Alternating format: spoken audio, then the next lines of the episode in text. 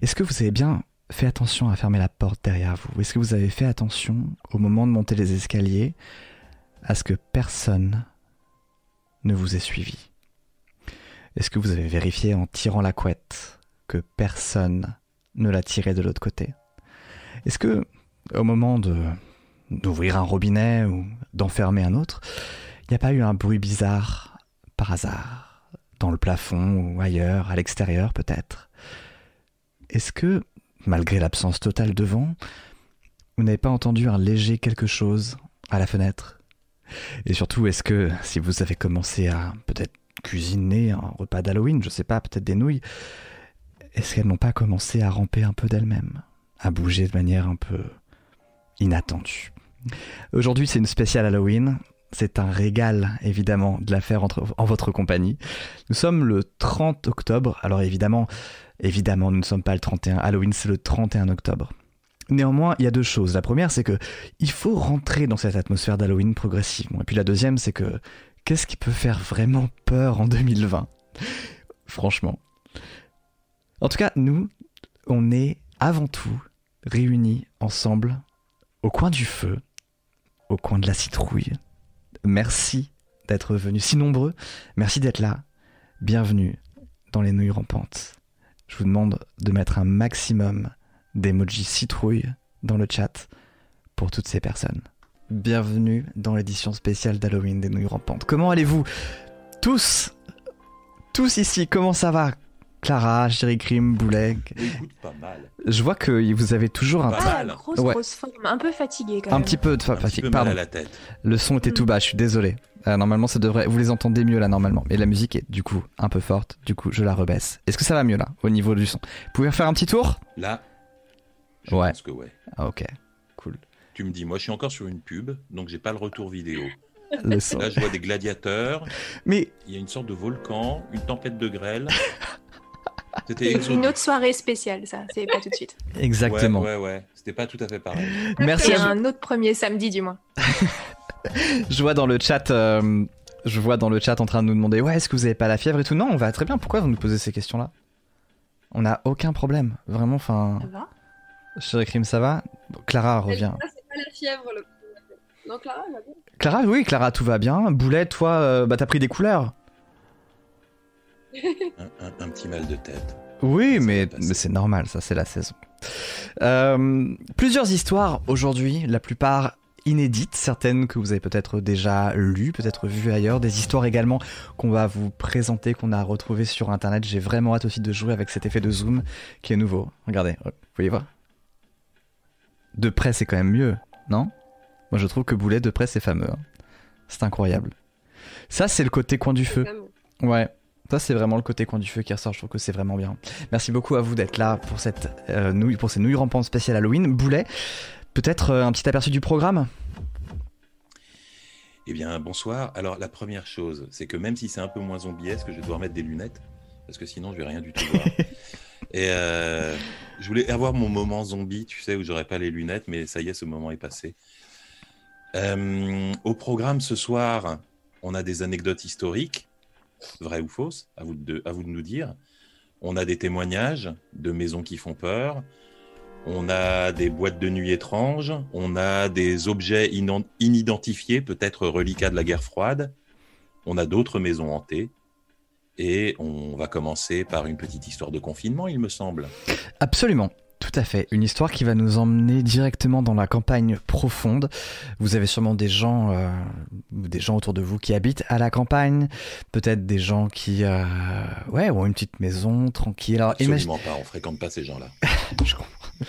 Mettez-vous un peu dans l'ambiance. Imaginez, la nuit est tombée. C'est une histoire qui nous date de, euh, de mars dernier. La date exacte, je crois qu'elle est indiquée. Non, on n'a pas. Si, on a la date exacte. Donc c'est à mars dernier. Vous savez que là, on repart sur un deuxième confinement. Bon courage à vous, évidemment. Euh, je pense à vous, à vos proches. Prenez soin d'eux, évidemment. Mais euh, vous vous rappelez qu'au premier confinement, il y avait toute une histoire d'applaudissements. Et c'est de cette histoire-là qu'il s'agit aujourd'hui.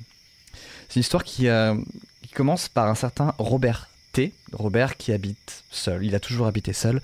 Et dans moins de deux semaines, Robert fête son 67e anniversaire. Alors, alors, il y a bien sûr quelques amis, des connaissances de bistrot, des confidents pour les mauvais jours. Mais Robert est un ermite. Alors il n'est pas malheureux.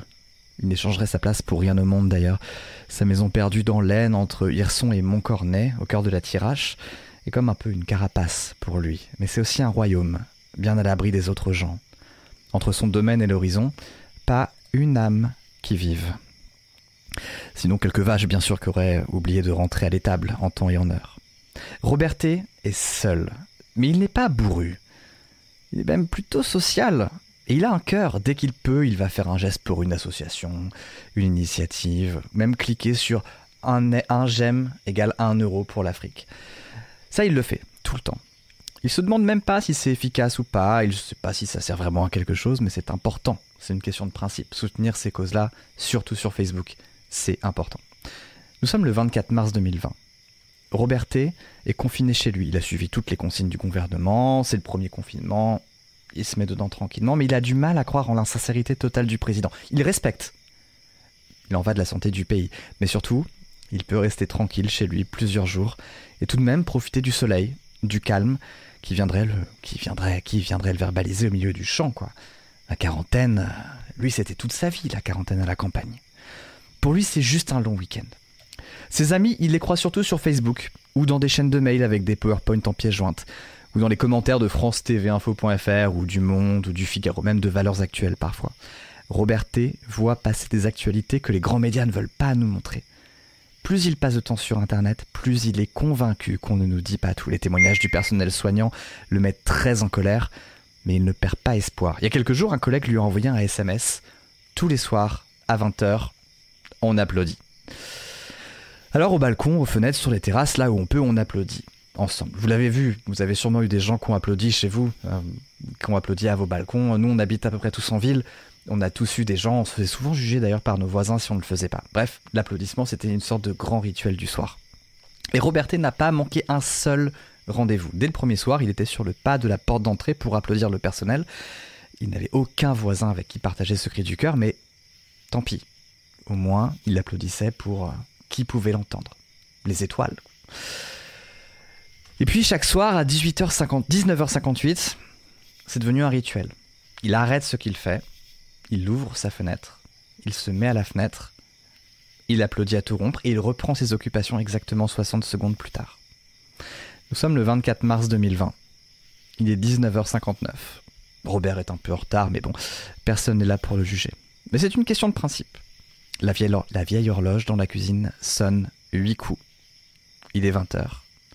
Robert T ouvre tout juste sa fenêtre. L'horloge s'éteint.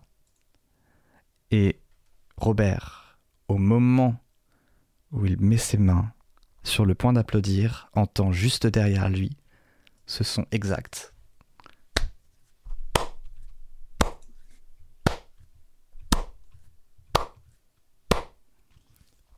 Pendant 60 secondes, très exactement. Robert, ce soir-là, n'a pas applaudi une seule fois.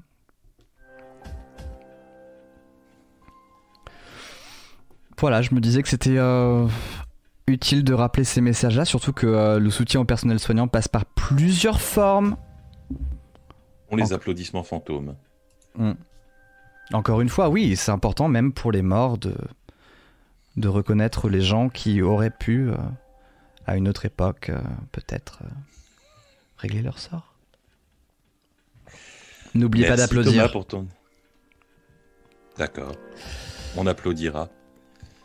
Merci Thomas pour ta belle histoire. Et tu parlais de royaume. Eh ben on va enchaîner. On va enchaîner sur une histoire où le terme que je n'ai pas traduit, parce qu'il apparaissait souvent, le terme de royaume apparaît. Mais vous ne saurez pas quand parce que je ne l'ai pas traduit. C'est une histoire qui date euh, de la guerre froide. Une histoire qui raconte comment un artefact mystérieux a, euh, a défrayé la chronique très localement avant que l'histoire soit complètement étouffée. Alors je dois juste envoyer un, truc. Hop. Je recherche le dossier. Donc l'histoire s'intitule Le Royaume. 14 avril 1977. Krasno-Vycherak. C'est le nom de la localité. Trois bûcherons travaillant pour la réserve naturelle de l'État de Vichera ont rapporté avoir remarqué une installation non identifiée à 15 km au nord au nord-nord-est de Zagoro-Kura, Ruka. Ils ont décrit la structure comme une sorte d'antenne relais ou émetteur radio d'une vingtaine de mètres de haut. Le terrain appartient à une réserve naturelle et ne devrait pas comporter de construction de ce type. Les autorités ont été contactées afin de déterminer si l'appareil était toujours en activité ou, s'il s'agissait d'un vestige de la Seconde Guerre mondiale. Si vous ne l'aviez pas reconnu au nom des localités, nous sommes en Russie. 23 avril 1977. Un rapport de police décrit l'artefact comme il suit.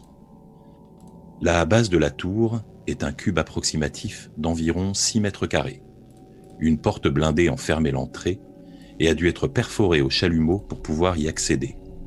À l'intérieur se trouvaient des caisses métalliques contenant des pièces électroniques de rechange, toutes antérieures aux années 50.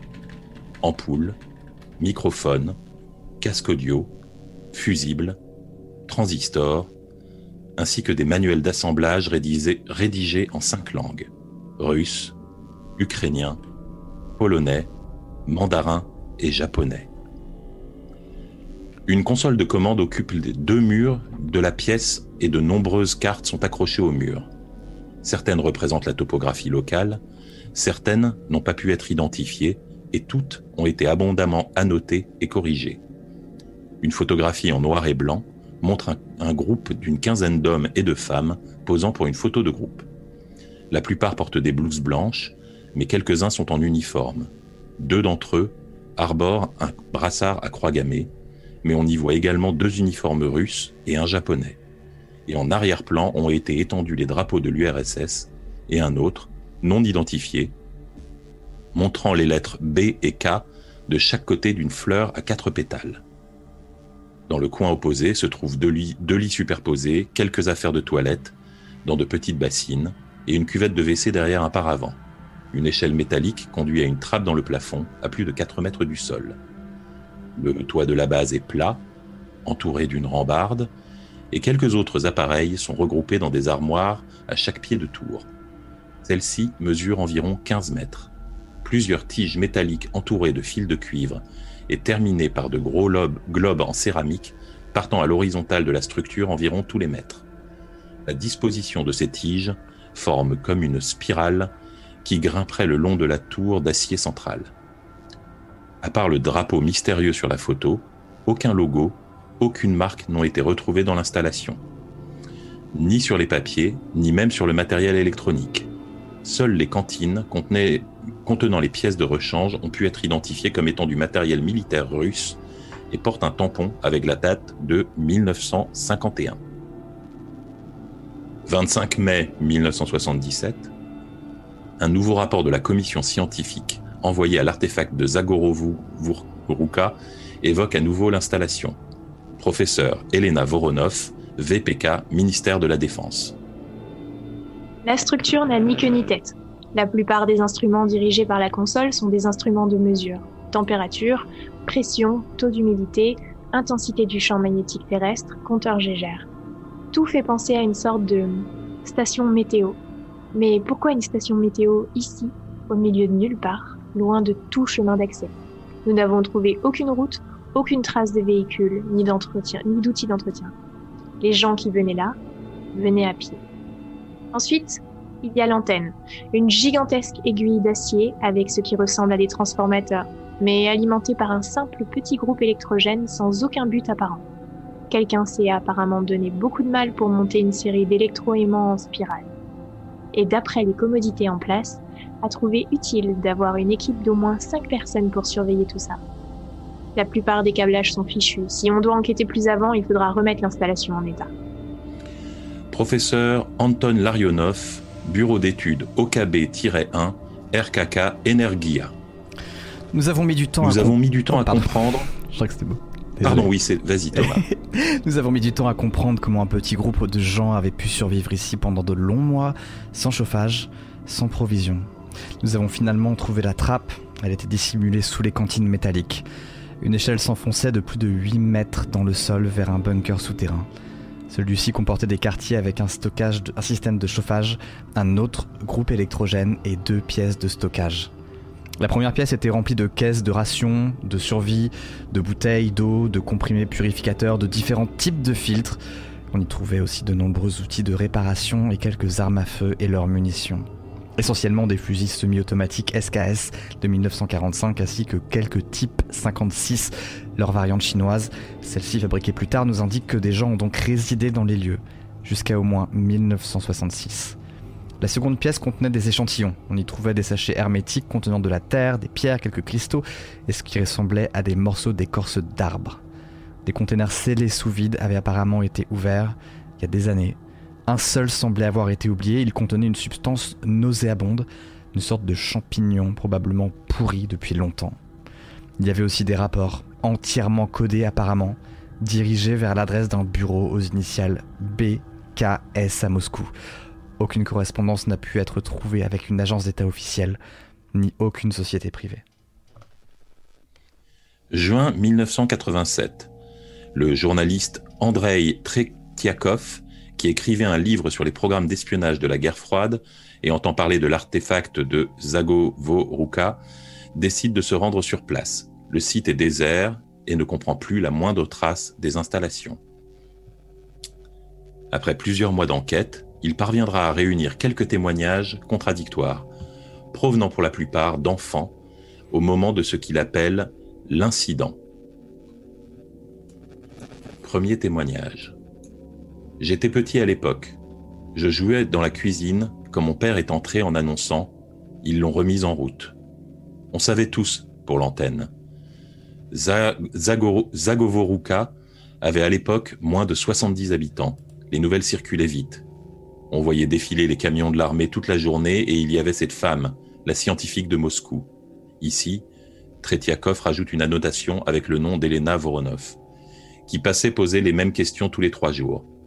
Elle nous montrait des photos de gens, nous demandait si on les avait vus, nous demandait si on avait remarqué quoi que ce soit d'inhabituel. Une odeur, un son, un goût dans l'eau. Mon père l'appelait la folle. Il bossait à la rénovation de la tour. Il faisait des soudures sur la structure. Parfois, on lui demandait de réparer des trucs auxquels il ne comprenait rien. Un jour, il raconta qu'un ingénieur lui avait hurlé dessus parce qu'il avait fixé un câble 7 cm trop haut. Un câble relié à rien, juste un câble de cuivre gainé entre deux poutres métalliques. Il nous a dit qu'il devait, y aller cette nuit-là. C'était la dernière fois qu'on l'a vu. On n'a jamais su ce qui s'était passé. Ils nous ont juste rapporté sa casquette et son alliance en nous disant qu'il y avait eu un accident. On n'a jamais pu voir le corps, jamais pu l'enterrer. Je suis remonté à la tour quelques mois plus tard, juste pour voir où mon vieux était mort, mais il y avait des barbelés partout et un troufion avec un masque à gaz sur la face m'a pointé un fusil dessus en me hurlant de faire demi-tour. Je n'ai pas posé plus de questions. Un autre témoignage. J'avais 6 ou 7 ans. Alors tout cela est très confus. J'étais à la tour le soir de l'accident et papa travaillait avec l'armée. Il avait aidé à dégager un chemin d'accès et depuis s'occupait de l'approvisionnement. Maman, elle, travaillait dans un restaurant à Karasnoviask. Elle rentrait au milieu de la nuit. Alors papa m'emmenait souvent avec lui dans la camionnette et c'était rare qu'il y en ait pour plus d'une heure. Je m'enfermais à clé, j'avais un petit matelas à l'arrière pour quand il finissait tard. Ce soir-là, il m'avait fait un petit nid douillet, il m'avait offert une nouvelle poupée, parce qu'elle allait durer un peu plus longtemps cette fois-là. Alors, à la nuit tombée, je me suis endormie. J'ai été réveillée par des hurlements. Des gens couraient partout. Je voyais la tour par le pare-brise avant et elle avait l'air de vibrer par, par à coup, vous voyez. Boum, boum, boum. Elle devenait floue une seconde et il y avait comme une lumière qui s'enroulait et partait vers le haut de l'antenne. L'air sentait bizarre, comme s'il s'était chargé d'électricité. Il y a eu comme, comme, comme une explosion silencieuse. Comme si on était sous l'eau, vous voyez. Ça a fait un silence brutal. J'ai cru que j'étais devenue sourde et Surtout, il y a eu le froid. On était en août, mais soudain, je voyais ma respiration. J'étais gelée. Je ne voyais plus la tour. Tout était éteint et les vitres étaient couvertes de givre. Mais on sentait la pulsation qui continuait. Boum, boum, boum. On peut voir des choses qui bougeaient dehors. Je ne sais pas si c'était des gens ou le vent dans les arbres et il y a eu des coups de feu, puis beaucoup de coups de feu. J'ai vu trois trous apparaître dans la carrosserie quand une rafale a balayé dans ma direction et les gens hurlaient toujours. Alors, je me suis cachée sous les couvertures en serrant les poings sur mes oreilles, le plus fort possible, les yeux fermés. Les ai ouverts et c'était le matin, je m'étais endormie. Plus tard, je suis sortie de la camionnette et dehors il y avait évaporé partout. Il y avait des gens habillés comme des cosmonautes qui mettaient des machins dans des grands sacs noirs et à un moment j'ai marché sur quelque chose, quelque chose de mou. J'ai baissé les yeux, c'était une sorte de bouillasse faite de vêtements et de viande. Quelqu'un m'a finalement remarqué et tout le monde s'est précipité. On m'a posé plein de questions, mais j'ai juste dit que je dormais que je voulais mon papa. On m'a envoyé vers un docteur, il m'a examiné. Un soldat m'a ramené à la maison et ma mère a pleuré dix semaines après ça. Un autre témoignage. C'était deux jours après l'incident. Avec les copains, on rôdait beaucoup autour de la zone par curiosité morbide, et honnêtement, aussi parce qu'on était terrifiés. Neuf personnes du village étaient mortes, et on n'avait aucune explication. Ce jour-là, j'étais tout seul, et je suis arrivé en faisant un détour par le nord, mais j'ai vite vu qu'il se passait un truc. Les soldats couraient dans tous les sens, et puis l'hélicoptère est passé. En le suivant des yeux, j'ai remarqué un truc bizarre. Il y avait quelque chose au sommet d'un arbre, alors je suis allé voir. Bon, ça se voit probablement plus tellement aujourd'hui, mais il y a dix ans j'étais mince, plutôt costaud.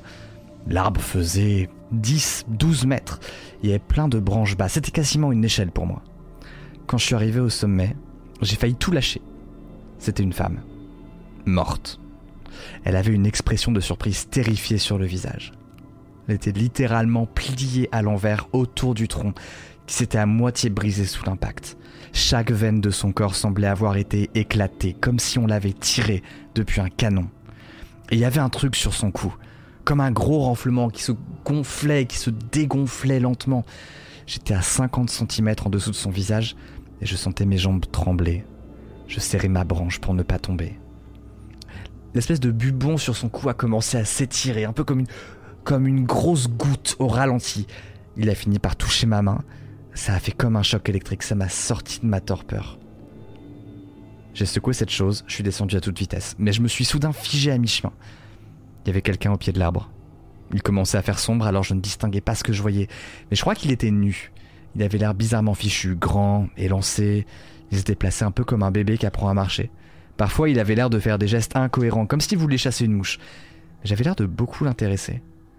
Il tendait ses bras vers moi, courait autour du tronc, s'éloignait, revenait. Je l'ai appelé, je lui ai demandé ce qu'il voulait, mais il ne donnait pas l'impression de réagir à ma voix. Je crois qu'il m'entendait pas. Mais il devait me voir vu qu'il s'acharnait à courir autour du tronc. Au bout d'un moment, il fit trop sombre pour que je puisse ne serait-ce que le voir. Je transpirais. Il faisait froid, mais je transpirais malgré ça. Et ma main me lançait. Je sentais le sang pulser à l'intérieur. Je finis par ne plus rien voir du tout. J'entendais juste ce mec qui courait en bas. J'ai été réveillé en, sursaut par un coup de feu. Là, j'ai vu de la lumière, on me braquait une lampe sur le visage. On m'a ordonné de descendre de l'arbre. J'ai entendu quelqu'un dire Regarde ma main, regarde sa main J'avais la tête qui tournait. Je suis moitié, je suis moitié descendu, moitié tombé par terre. Une chute. Je me suis réveillé le lendemain dans une infirmerie militaire sous une tente. On m'a raconté que j'avais touché des matériaux radioactifs et avait dû être décontaminé. Puis ils m'ont donné des cachets et ils m'ont renvoyé chez moi. Enfin, ils m'ont presque complètement renvoyé chez moi.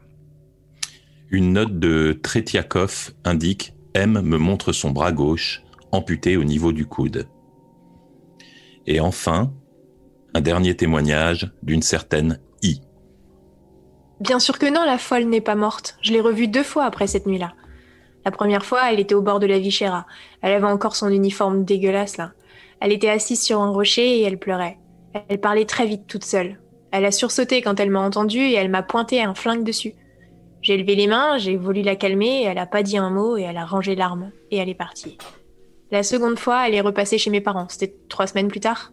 Elle a refait sa routine à base de photos et de listes de noms. Elle a commencé à s'énerver parce que ma mère lui disait qu'elle n'avait jamais vu le type sur le portrait qu'elle brandissait. Elle s'est mise à gueuler Yushkov, Yushkov, le verre cassé, sa fille sur la photo et plein d'autres trucs. Ma mère était abasourdie. Elle avait l'air encore plus folle quand elle est partie. Si vous voulez mon avis, ils ont voulu faire un truc interdit comme euh, aller dans le royaume des morts ou un truc du genre.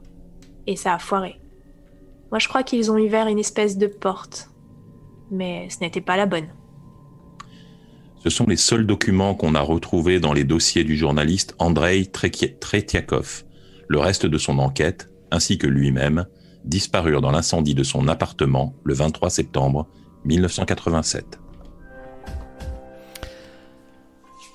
On débriefera évidemment hein, sur, euh, sur cette histoire. C'est... On débriefera tout ça évidemment. À la fin, une fois qu'on alors, a enchaîné toutes les maintenant, histoires, on en parlera.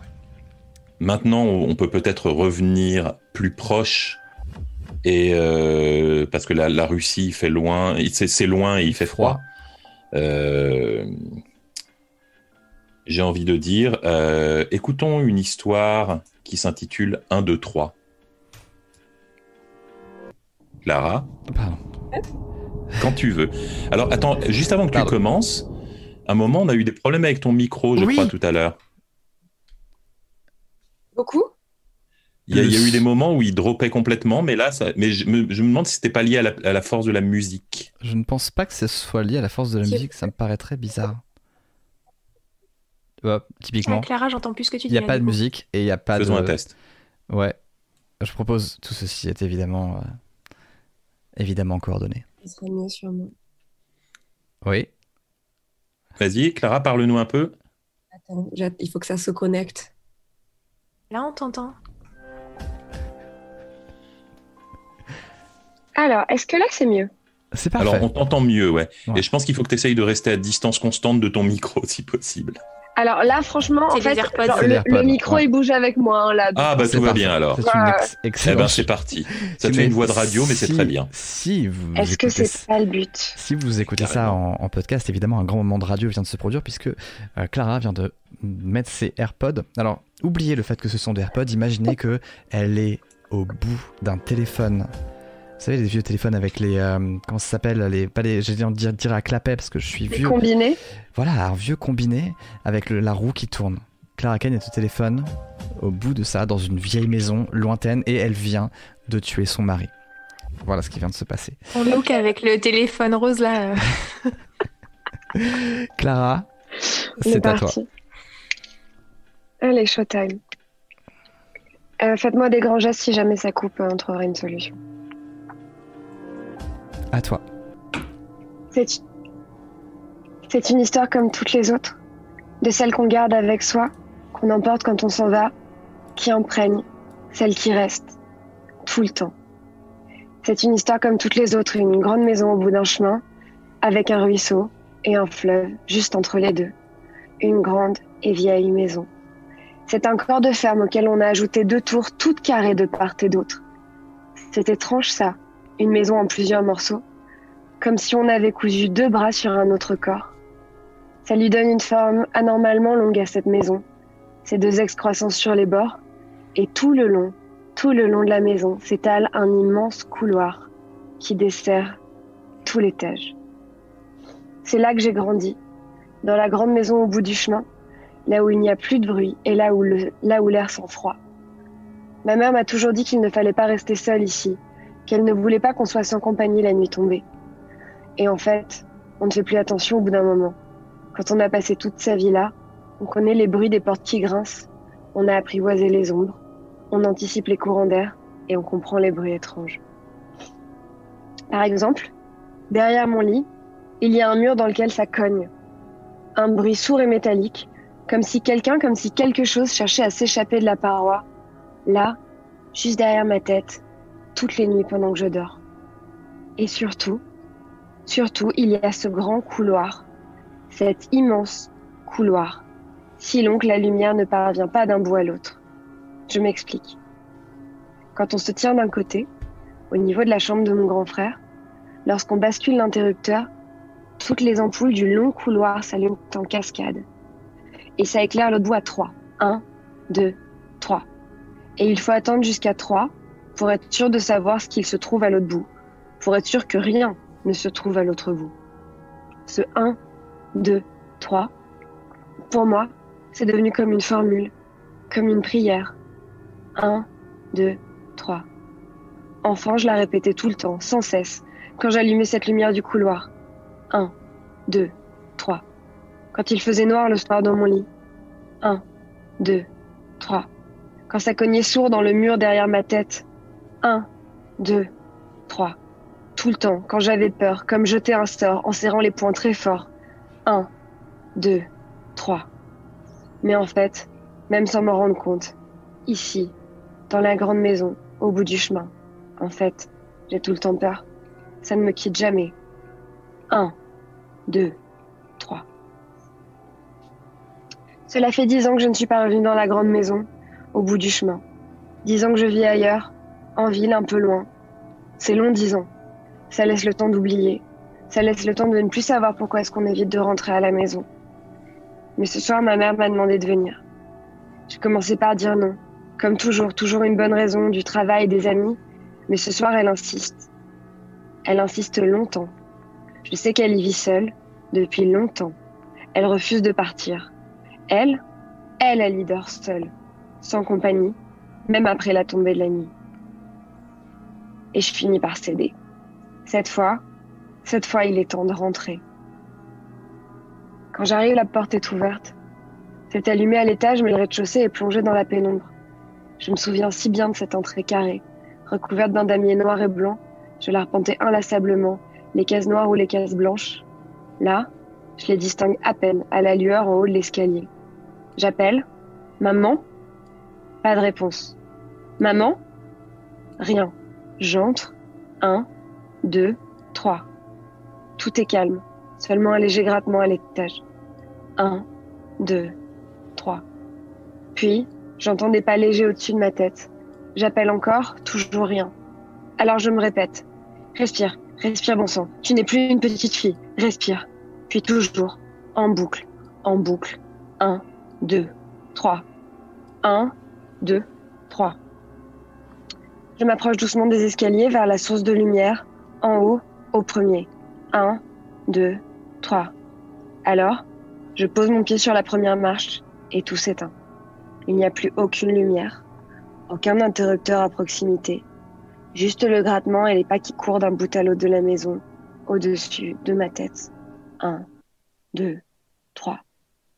Alors, je laisse mes souvenirs me guider, je grimpe les marches, une à une, très lentement, tétanisée. Un, deux, trois. Et enfin, après ce qui semble des heures, je parviens à l'étage, au bout du long couloir, le fameux couloir. Alors, tremblante, je pose ma main sur l'interrupteur et j'hésite un instant. Le grattement est de plus en plus fort, de plus en plus présent. Les pas se rapprochent. Est-ce que je veux vraiment savoir ce qui est avec moi? Et j'allume la lumière. Un, deux,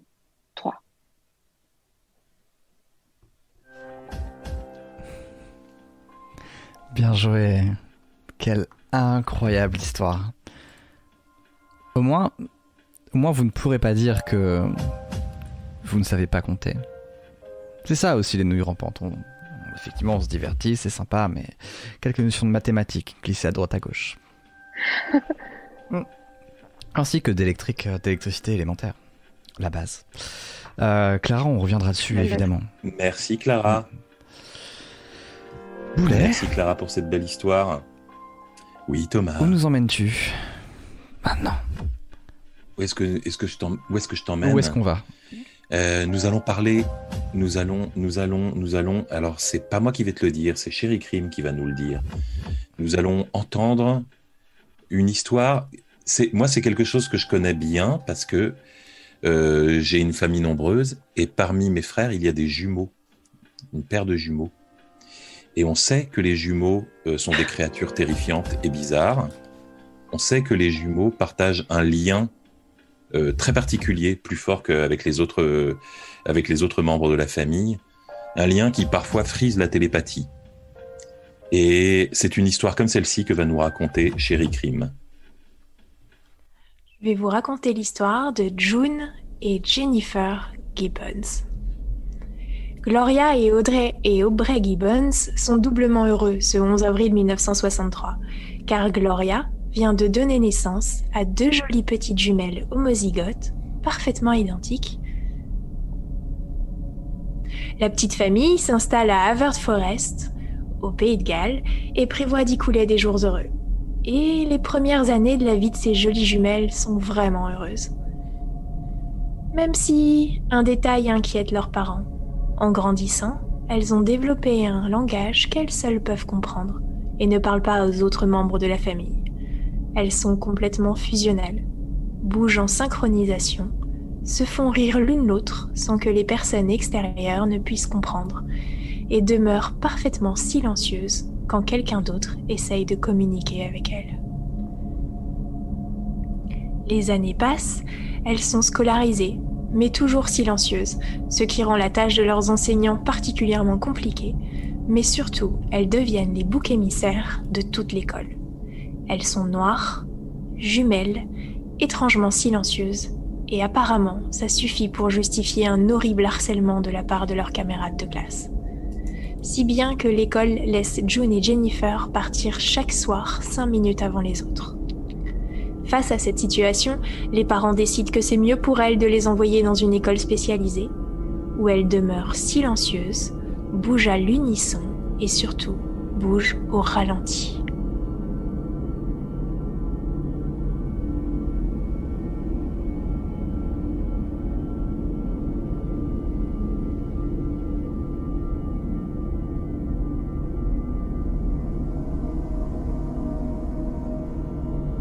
Les psychologues cherchent des solutions, des environnements favorables pour aider les jumelles à sortir de leur mutisme. Mais après une expérience désastreuse de tentatives de séparation dans des écoles différentes, provoquant une catatonie totale des jeunes filles, ils décident de les renvoyer chez elles. Elles restent enfermées dans leur chambre, se créant un univers à elles, et elles écrivent. Elles écrivent beaucoup des journaux intimes qui décrivent toutes leurs pensées et surtout leurs ressentiments grandissant l'une envers l'autre. Elles se sentent de plus en plus emprisonnées dans cette relation. Et elles écrivent des romans aussi, des romans assez perturbants. Par exemple, June écrit Pepsi Cola Addict, l'histoire de Preston Widley King, 14 ans, séduit par son professeur de mathématiques, envoyé en maison de correction pour ça, et qui se fait violer par un garde. Jennifer, de son côté, écrit The Pugilist, l'histoire d'un docteur qui, pour sauver la vie de son enfant cardiaque, tue le chien de la famille et lui greffe son cœur. L'esprit du chien survit dans l'enfant et parvient à se venger. Ou encore Discomania, dans lequel une discothèque maléfique pousse les gens à s'entretuer. Le tout extrêmement détaillé. Dans leurs journaux intimes, on trouve de plus en plus de témoignages de haine entre elles. Elles ne veulent plus être jumelles. Elles veulent vivre indépendamment l'une de l'autre, devenir des êtres uniques, ce qui leur semble impossible tant qu'elles sont toutes les deux en vie. Jennifer écrit Je n'ai pas honte de dire que j'ai tenté de tuer ma sœur. Les choses ont dérapé. Je n'ai pas réussi à l'étrangler avec le câble de la radio. Je suis certaine qu'elle veut me tuer aussi, j'ai le très très fort sentiment que c'est ce qu'elle veut aussi. À l'âge de 18 ans, elle décide d'un commun accord de sortir de leur chambre et rencontre deux frères américains, déjà condamnés pour incendie criminel. Et un monde nouveau de sexe, drogue et alcool s'ouvre alors devant les jeunes filles silencieuses. Lorsqu'à la fin de l'été, les frères rentrent aux États-Unis, les jumelles décident d'une nouvelle façon de s'exprimer. Elles s'introduisent la nuit dans une usine de tracteurs, vident des bidons d'essence dans toutes les pièces et y mettent le feu. On les retrouvera toutes les deux à l'extérieur, contemplant en silence les flammes qu'elles avaient provoquées. Elles incendient deux autres lieux avant d'être attrapées et jugées pour incendie criminel. La police utilise contre elles leurs journaux intimes décrivant chacun de leurs gestes, la joie ressentie lors de leur virée incendiaire et leur promesse de faire brûler la ville entière. Elles sont reconnues coupables et sont envoyées au Broadmoor Hospital, lieu glauque s'il en est, où elles vont rester 14 ans, alternant cellules communes, alternant entre cellules communes où elles se battent violemment, tentant de se tuer mutuellement, et des cellules séparées où elles tombent dans un état catatonique, ne pouvant pas supporter l'éloignement. Officiellement diagnostiquées de schizophrénie, elles sont médicamentées. Et les médecins arrivent parfois à leur faire accepter de communiquer avec eux à travers un téléphone. June écrit Jennifer leur a dit qu'elle entendait des voix et avait des visions qui lui disent de me tuer. Je leur ai dit à quel point je suis sensible, comment je sais détecter les humeurs des gens et que j'avais des rêves et des prémonitions moi aussi. Je leur ai dit que je voulais tuer Jennifer.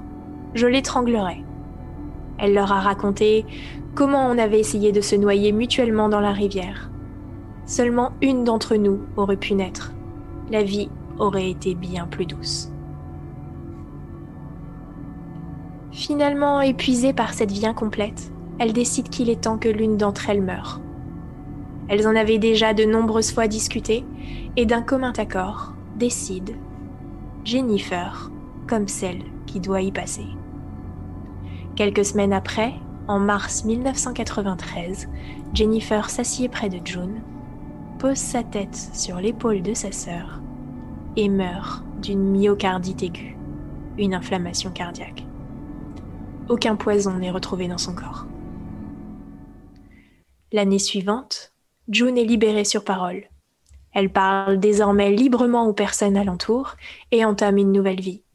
Bien qu'en deuil, elle dit se sentir libérée du poids de cette relation et que la mort de Jennifer l'a rendue dix fois plus forte. Comme quoi, avoir des frères et sœurs, c'est toujours à la fois tellement Important la famille. Oui, très, très important. Fusionnel. Puis bon, il y a des repas de famille qui se passent mieux que d'autres. Mais oui, Mes oncles sont jumeaux, moi. J'ai deux oncles qui sont jumeaux. Et ce qui est drôle, c'est que eux aussi, ils font tout au ralenti, pareil, même chose.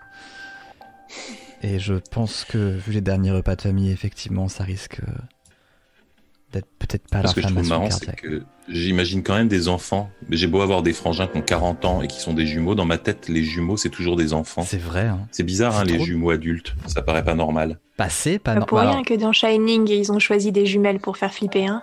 Ouais. C'est vrai. Mais c'est fou, c'est vrai que des, des jumeaux adultes, ça fait trop bizarre, on n'est pas habitué. Et effectivement, vu mes oncles, c'est pas normal. Il y a quelque chose qui a été raté dans le processus et je ne sais pas où. Enfin bon. Euh... Boulet. Thomas, Oui. on a un petit peu de temps.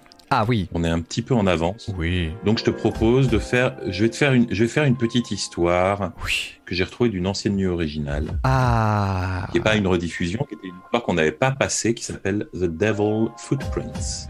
Ok. Je te l'ai envoyé tout à l'heure si tu faisais attention, mais je crois pas que tu faisais attention. J'étais trop occupé à admirer ton dernier coup de soleil, je pense.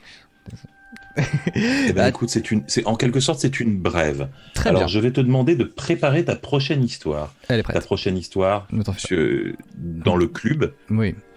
Eh ben moi je vais, je fais cette, cette brève avant, euh, avant de te, de te passer euh, le micro. Fort bien. Ça marche. So, The. Devil Footprints. Novembre 1953. Les braves citoyens de Canvey Island n'avaient jamais vu de tel, rien vu de tel, et ça les perturbait. Alors ils sortirent le cadavre de cette étrange créature de l'eau pour la traîner sur la plage, où ils la couvrirent d'algues pour la cacher avant de courir prévenir les autorités. Les autorités demandèrent de l'aide elles aussi, le gouvernement britannique envoya en deux éminents zoologistes.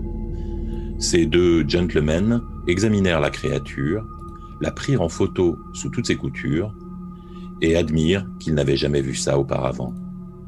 C'était une sorte de créature marine, mais elle avait des pieds et jambes adaptés à la marche debout.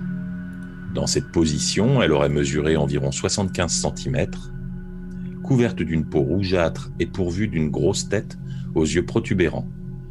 Les scientifiques finirent par abandonner, l'incinérèrent après avoir documenté tout ce qu'ils pouvaient. On pensait que le mystère s'arrêtait là. Le 11, août, le 11 août 1954, le révérend Joseph Overs se promenait sur la plage quand il trouva lui aussi la carcasse d'une de ces étranges créatures. Il envoya un des enfants du village prévenir la police, et là, encore, celle-ci eut recours aux, aux experts. Si celle du mois de novembre mesurait à peine 75 cm, celle-ci faisait plus d'un mètre vingt et pesait 11 kg, et était en bien meilleur état. La créature avait de gros yeux protubérants, des narines et une large bouche hérissée de dents acérées. Elle avait aussi des branchies, mais au lieu d'écailles, elle avait une, épaisse couenne rose qui rappelait celle d'un cochon. Le plus étonnant étant que, comme la précédente, elle possédait deux courtes jambes qui se terminaient par des pieds parfaits, avec une voûte plantaire et cinq petits orteils formant un U. Il n'y eut jamais d'identification formelle de ces créatures, mais beaucoup firent le parallèle avec une histoire arrivée cent ans plus tôt, durant une nuit de février 1855. Le matin du 8 février, des habitants du Devonshire remarquèrent une curieuse piste dans la neige fraîche tombée cette nuit-là. Quelque chose semblait avoir sautillé à travers champs, passant barrières et clôtures, sautant par-dessus des murs de deux mètres, continuant sa route sur les toits de maisons sans ralentir, laissant derrière elle des milliers de petites traces de pas qui ne semblaient ralentir devant aucun obstacle. On évoqua des loups, des oiseaux et même des kangourous échappés d'un zoo, mais aucune explication ne s'avéra satisfaisante. Personne ne put élucider le mystère. De Topsham et Bicton, Bicton au nord jusqu'à Dowle et Totnes dans le sud, la mystérieuse créature avait laissé une piste ininterrompue de plus de 160 km, faite de petites empreintes en forme de U, séparées de 20 cm, et qui se terminaient dans la mer. Peut-être que les créatures de 1954 sont un début d'explication à cette énigme, ou peut-être ajoute-t-elle encore au mystère. C'est ça qui est bien avec euh, la science et la biologie marine, c'est que finalement, il y a encore tellement de choses fascinantes à découvrir. Et finalement, euh, c'est jamais en apprenant sur l'écosystème qui nous entoure qu'on en apprend aussi sur nous. Peut-être que si cette créature avait été retrouvée, euh, on aurait eu des points communs. Je ne sais pas. Vous savez que, encore une fois, on repart pour un nouveau confinement. On part pour euh, une nouvelle période un peu difficile, délicate, notamment pour euh, toute l'industrie culturelle. Et justement, une histoire qui, qui va peut-être aussi parler un peu aux cinéphiles que vous êtes. Et je sais que, je sais que vous êtes cinéphile. C'est une histoire qui commence par un étudiant, très simplement. Vraiment, par juste un étudiant. Tranquille, pardon, c'était un mixage. Nicolas est étudiant en troisième année d'école d'ingénieur. Le samedi 14 décembre 2013, à 9h très exactement, un vieil ami lui envoie un message. Eh, ça fait longtemps. Ça te dirait un ciné ou euh, qu'est-ce que qu'est-ce qu'on pourrait faire? Au cas où tu aurais changé de portable, c'est Pierre-Alexandre. Pierre-Alexandre était au lycée avec Nicolas P. Ils étaient inséparables et partageaient aussi bien des parties de jeux vidéo que des réponses au contrôle de maths. Mais peu d'amitiés sont invulnérables après les épreuves du bac et surtout après les résultats à l'université, c'est la séparation. Deux parcours universitaires différents. Forcément, ils ont commencé par moins se voir, puis par moins se parler, et puis il n'y avait pas de méchanceté, il n'y avait pas de rivalité. Leur amitié n'était même pas mourante, elle avait juste pris une autre forme, une sorte de distance. Comme aucun des deux garçons n'était doué pour faire le premier pas, ils pouvaient parfois passer des semaines, voire des mois sans se croiser. Alors, quand il reçoit ce message, Hé, ça fait longtemps Ça te dirait un ciné? Au cas où je t'aurais changé de portable, c'est Pierre-Alexandre. Quand il reçoit ce message, le samedi 14 décembre, Nicolas saute sur l'occasion. Il avait éventuellement prévu de faire du ménage dans l'après-midi, mais ça peut attendre. De toute façon, du ménage dans 12 mètres carrés, c'est vite fait. Grave T'as des idées? répond Nicolas. Il repasse Dayard, au cinéma des Halles, 14h. 15, t'en penses quoi? Bah ça fait plaisir ça. VO Ouais Parfait pour moi mec. Rendez-vous devant le ciné, 14h, et puis euh, vers après, quoi. Cool. À tout à l'heure. Nicolas mange un peu, traîne sur internet, il se met en route. Évidemment, il n'avait pas du tout vu le temps passer. Mec, envoie-t-il à Pierre-Alexandre, je vais avoir 10 minutes de retard. La réponse arrive à 14h13 alors que Nicolas P monte l'escalator de l'UGC de Châtelet-Les Halles. Je suis très en retard. Prends ta place et garde-moi une. Tu vas réussir à me trouver Ouais, T'en fais pas. Nicolas s'exécute. Il achète sa place sur une des bornes automatiques. Son ticket indique que la séance de 14h15 sera projetée dans la salle 99. L'UGC Ciné-Cité des Halles à Paris est l'un des plus grands cinémas de France, voire d'Europe. Il faut être un ardent cinéphile pour prétendre connaître toutes ces salles, tous ces couloirs. Même la lecture des directions est compliquée. Il y a plusieurs étages, plusieurs salles d'attente qui ne mènent pas forcément tous au même endroit. Toutes les sorties ne sont pas les mêmes. Bref, c'est un enfer. Nicolas P ne trouve aucun panneau qui indique la salle 99. Il interpelle un agent d'accueil, qui appelle un autre agent, qui lui fait monter un escalier, le fait passer devant plusieurs autres salles, lui fait traverser un couloir, avant qu'encore un autre agent d'accueil prenne le relais, composte son ticket et le fasse marcher quelques secondes jusqu'aux portes de sa séance. C'est une petite salle. Elle ne peut accueillir qu'une centaine de personnes, grand maximum. D'ailleurs, ils sont qu'une quarantaine pour voir Dayard. Pas étonnant, se dit Nicolas. Après tout, euh, il passe souvent à la télé et puis c'est un vieux film, quoi. Les publicités commencent. Nicolas surveille la porte. Pierre-Alexandre n'est toujours pas là. Nicolas lui écrit plusieurs messages, mais son téléphone ne capte pas. Si vous êtes déjà allé à UGC Léal à Paris, il y a beaucoup de salles dans lesquelles votre téléphone ne capte pas. Nicolas lui écrit, lui écrit encore, et puis, espérant que son message passe, et puis les dernières bandes annonces laissent place au film. Nicolas laisse tomber. Au pire, son ami prendra le film en route, tant pis, ils iront boire des verres après. Ça fait longtemps qu'il n'a pas vu Dayard. Il est bien incapable de deviner ce qu'il va se passer. Ça aurait été les Star Wars ou la Cité de la Peur, il aurait pu déclamer les dialogues en avance. Mais devant Bruce Willis, il lui arrive de dire euh, rien d'autre que des Ah oui, ah oui, bien sûr, c'est ça. Il avait oublié le film. Des souvenirs immédiats qu'il aurait bien aimé partager avec Pierre-Alexandre. Mais peu après la moitié du film, les scènes ne lui disent plus rien. Trois militaires entrent dans le Nakatomi Plaza pour aider John McClane et tombent nez à nez sur un terroriste masqué. À partir de cette scène, le public dans la salle commence à s'agiter, à réagir à voix haute. Les militaires empoignent le terroriste, l'enferment dans la pièce, commencent à le frapper, à l'humilier un peu. C'est très étrange. Ça change de la version de Die Hard qu'avait vu Nicolas à l'époque. Pire encore, Nicolas ne comprend plus l'histoire. Ce moment n'a aucun sens par rapport à ce qui s'est passé avant dans le film, et même l'image a l'air d'avoir un grain un peu différent de celui d'avant. Peut-être juste une version Director's Cut, bon ici, c'est pas trop. Et puis il y a un couple de quadragénaires à côté de lui, commence à éclater de rire devant cette scène de torture qui n'en finit pas. Gros plan sur un des militaires qui sort un hachoir, là-bas sur le poignet gauche du terroriste. Il y a du sang partout. Le terroriste convulse. La quarantaine de personnes autour de Nicolas est hilar. Tout le monde applaudit. Tandis que le deuxième militaire à l'écran sort un tire-bouchon de son treillis, le troisième militaire se dirige vers le terroriste. Il lui retire son masque et révèle Pierre-Alexandre, bâillonné, en larmes, ses traits déchirés sous des cris qui n'arrivent pas à sortir. Alors que la salle applaudit si fort qu'elle étouffe le son du film, Nicolas se lève de son siège. Au moment de se précipiter vers la sortie, il sent deux mains sur ses épaules, deux mains puissantes qui le forcent à se rasseoir, et une piqûre dans le cou. Alice B étudiante en troisième année communication. Le samedi 21 décembre 2013 à 9h très exactement, un vieil ami lui envoie un message. Hé Ça fait longtemps Ça te dirait un ciné? Au cas où t'aurais changé de portable, c'est Nicolas.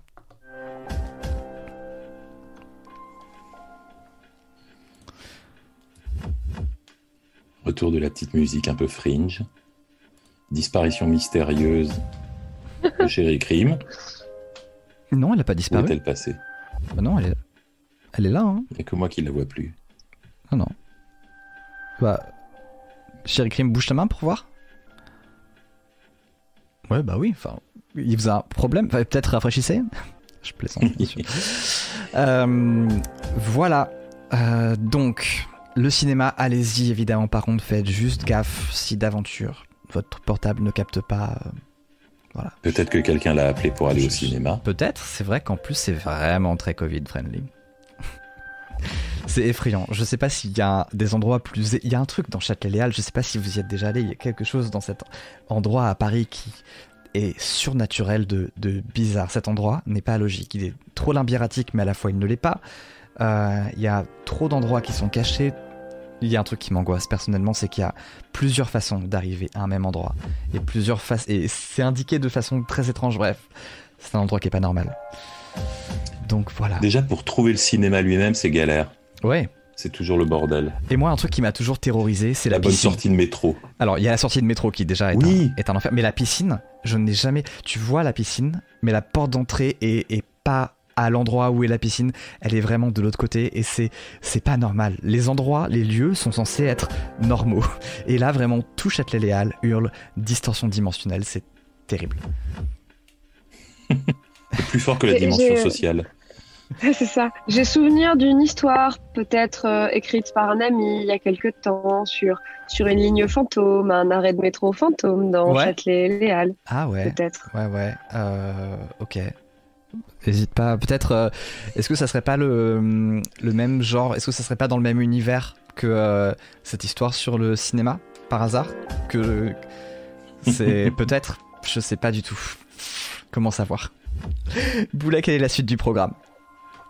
Et dans le chat, est-ce que vous passez un La bon suite du moment? programme, la suite du programme, c'est que nous allons parler d'une créature, une créature assez mystérieuse, parce qu'elle est quasiment humaine. Elle a été observée une seule fois. Elle a laissé une empreinte assez visible dans les archives de la ville de Los Angeles. Et donc, je vais vous raconter une histoire euh, bah, d'une femme qui a été surnommée la sans expression.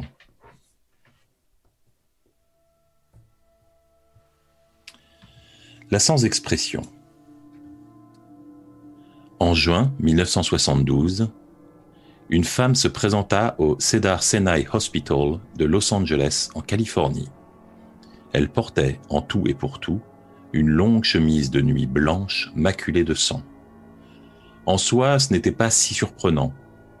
Beaucoup de gens ont des accidents à proximité d'un hôpital et s'y rendent pour s'y faire soigner.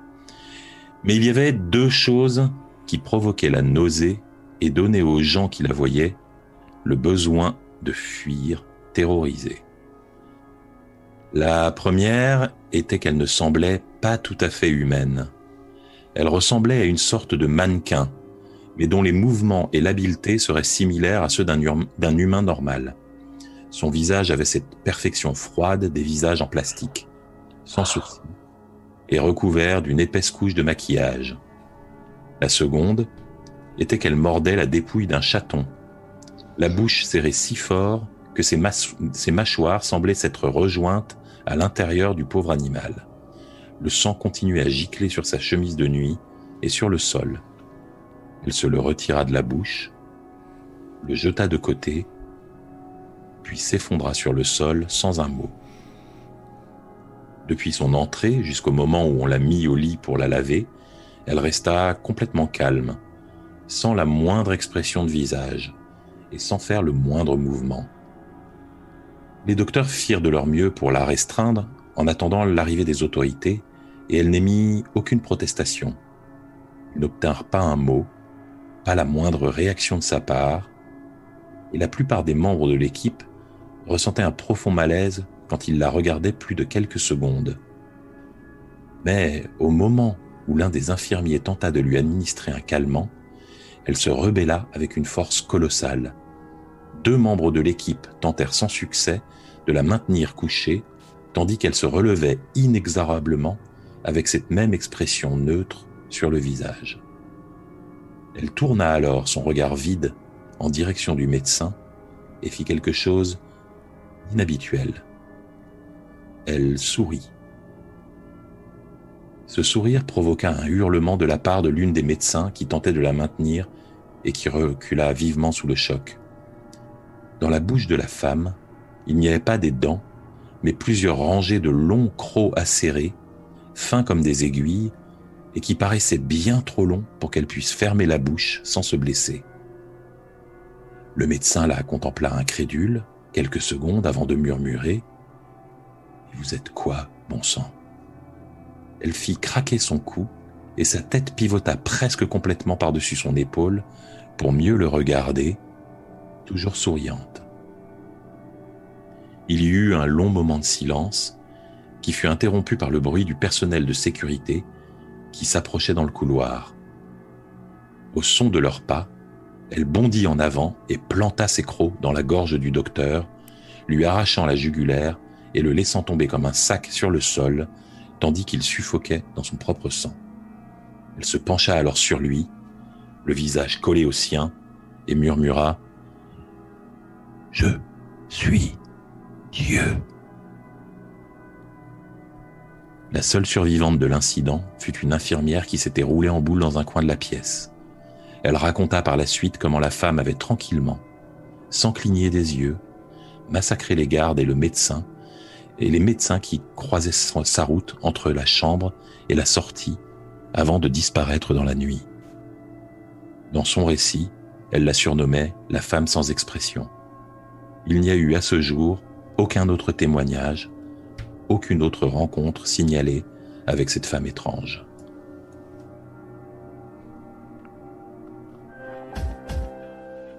Est-ce que tu avais mis la photo, Thomas? Pas du tout. Ah bah super le professionnalisme. Pardon. Ah non, j'ai pas mis de photo. J'étais très très occupé à vous prendre en photo tellement déjà j'étais à fond dans cette histoire et en plus je vous prenais en photo car vous étiez excellent. Mais on peut la mettre par contre. Faut juste que je la retrouve. Et ça, attendez deux secondes. Euh, mm, mm, mm.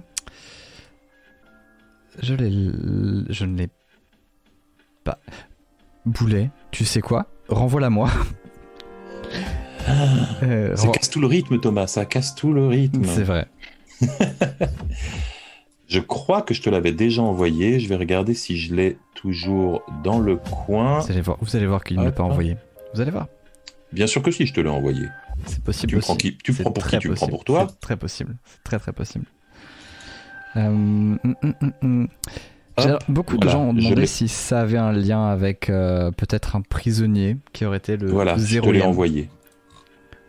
Ah, attendez, je vous la montre Parce qu'elle a été prise en photo. C'est incroyable ça. Beaucoup de blagues à venir, mais euh, aucune ne sera acceptée évidemment.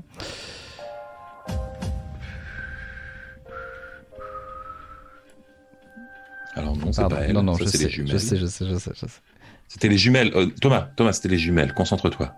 Voilà. Là, on est bien. Vous voyez Ok. Hop. Chéri Krim qui essaye de garder toute sa dignité avec euh, son chat qui est en train de lui mettre son anu dans le nez. Je vais permettre de comparer. Bonjour madame. Bref. Et c'est vrai qu'il y avait beaucoup de commentaires dans le chat en demandant est-ce que c'est pas Olivia Colman euh, dans Doctor Who ce genre de. Et pas tout à fait, hein. même si c'est vrai qu'il y a un côté extrêmement robotique. Ou Michael Jackson, les deux voilà, demandent. C'était la blague la plus facile, effectivement.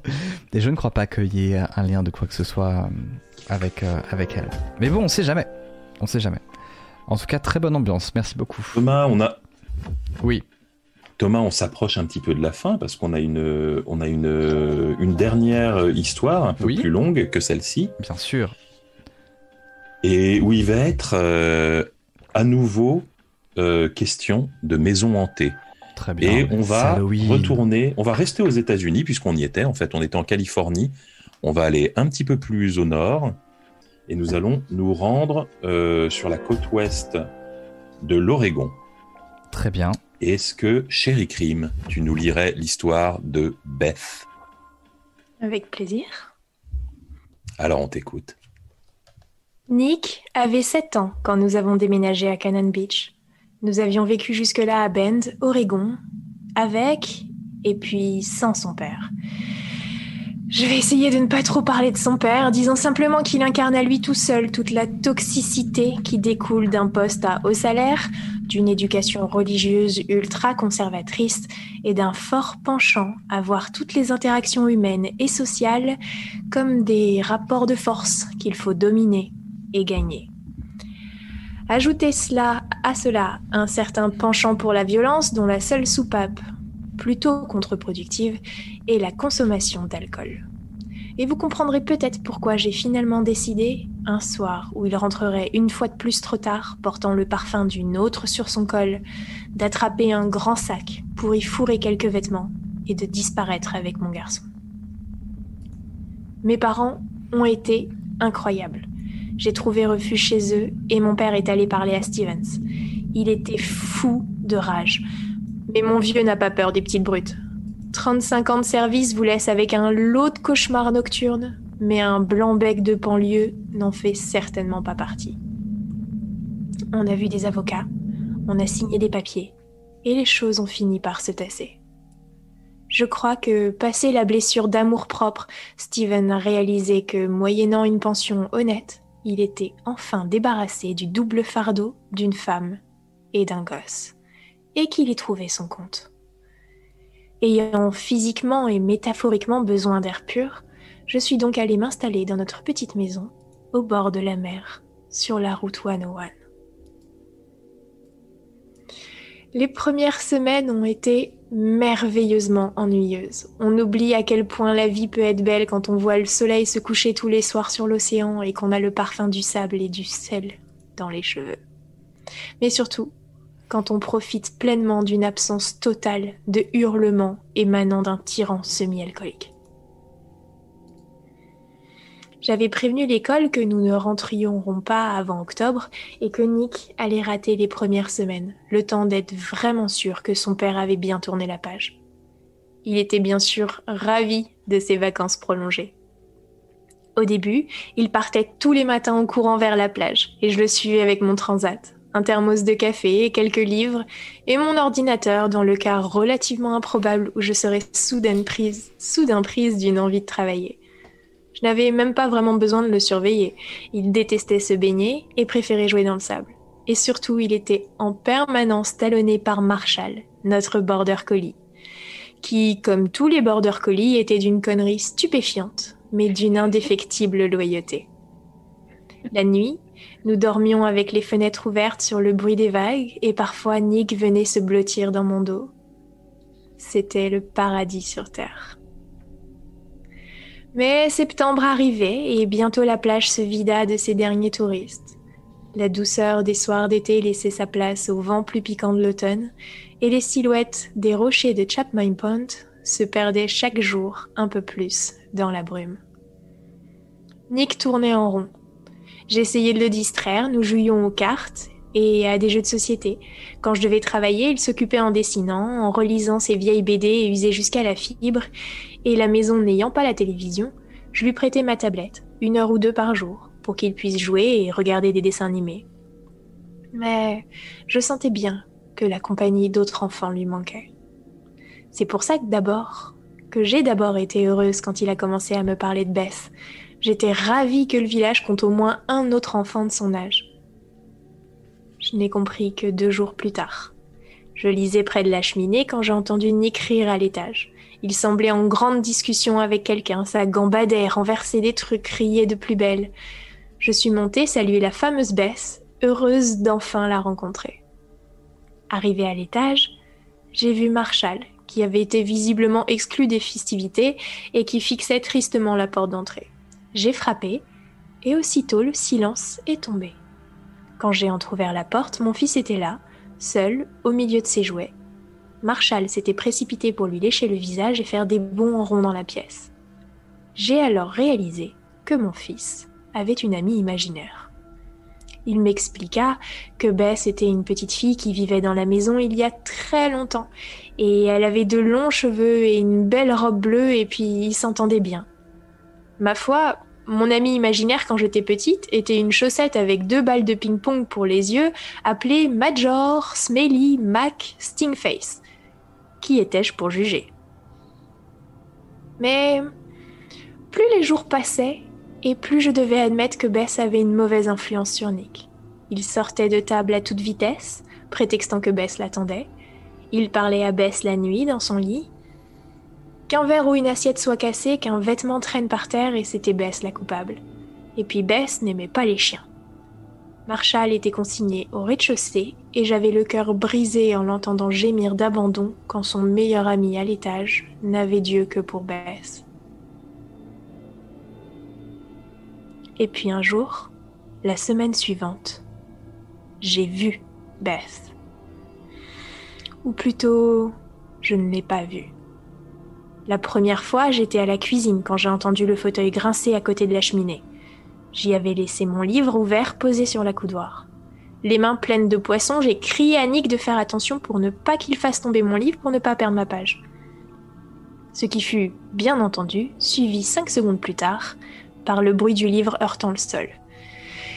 Excédé, j'ai laissé mon plan de travail en m'essuyant les mains sur mon tablier, préparant mentalement un combo de réprimandes maternelles qui allait le traumatiser au moins jusqu'à sa majorité. Mais les premiers mots s'éteignirent dans ma bouche quand je me suis retrouvée face à une pièce vide.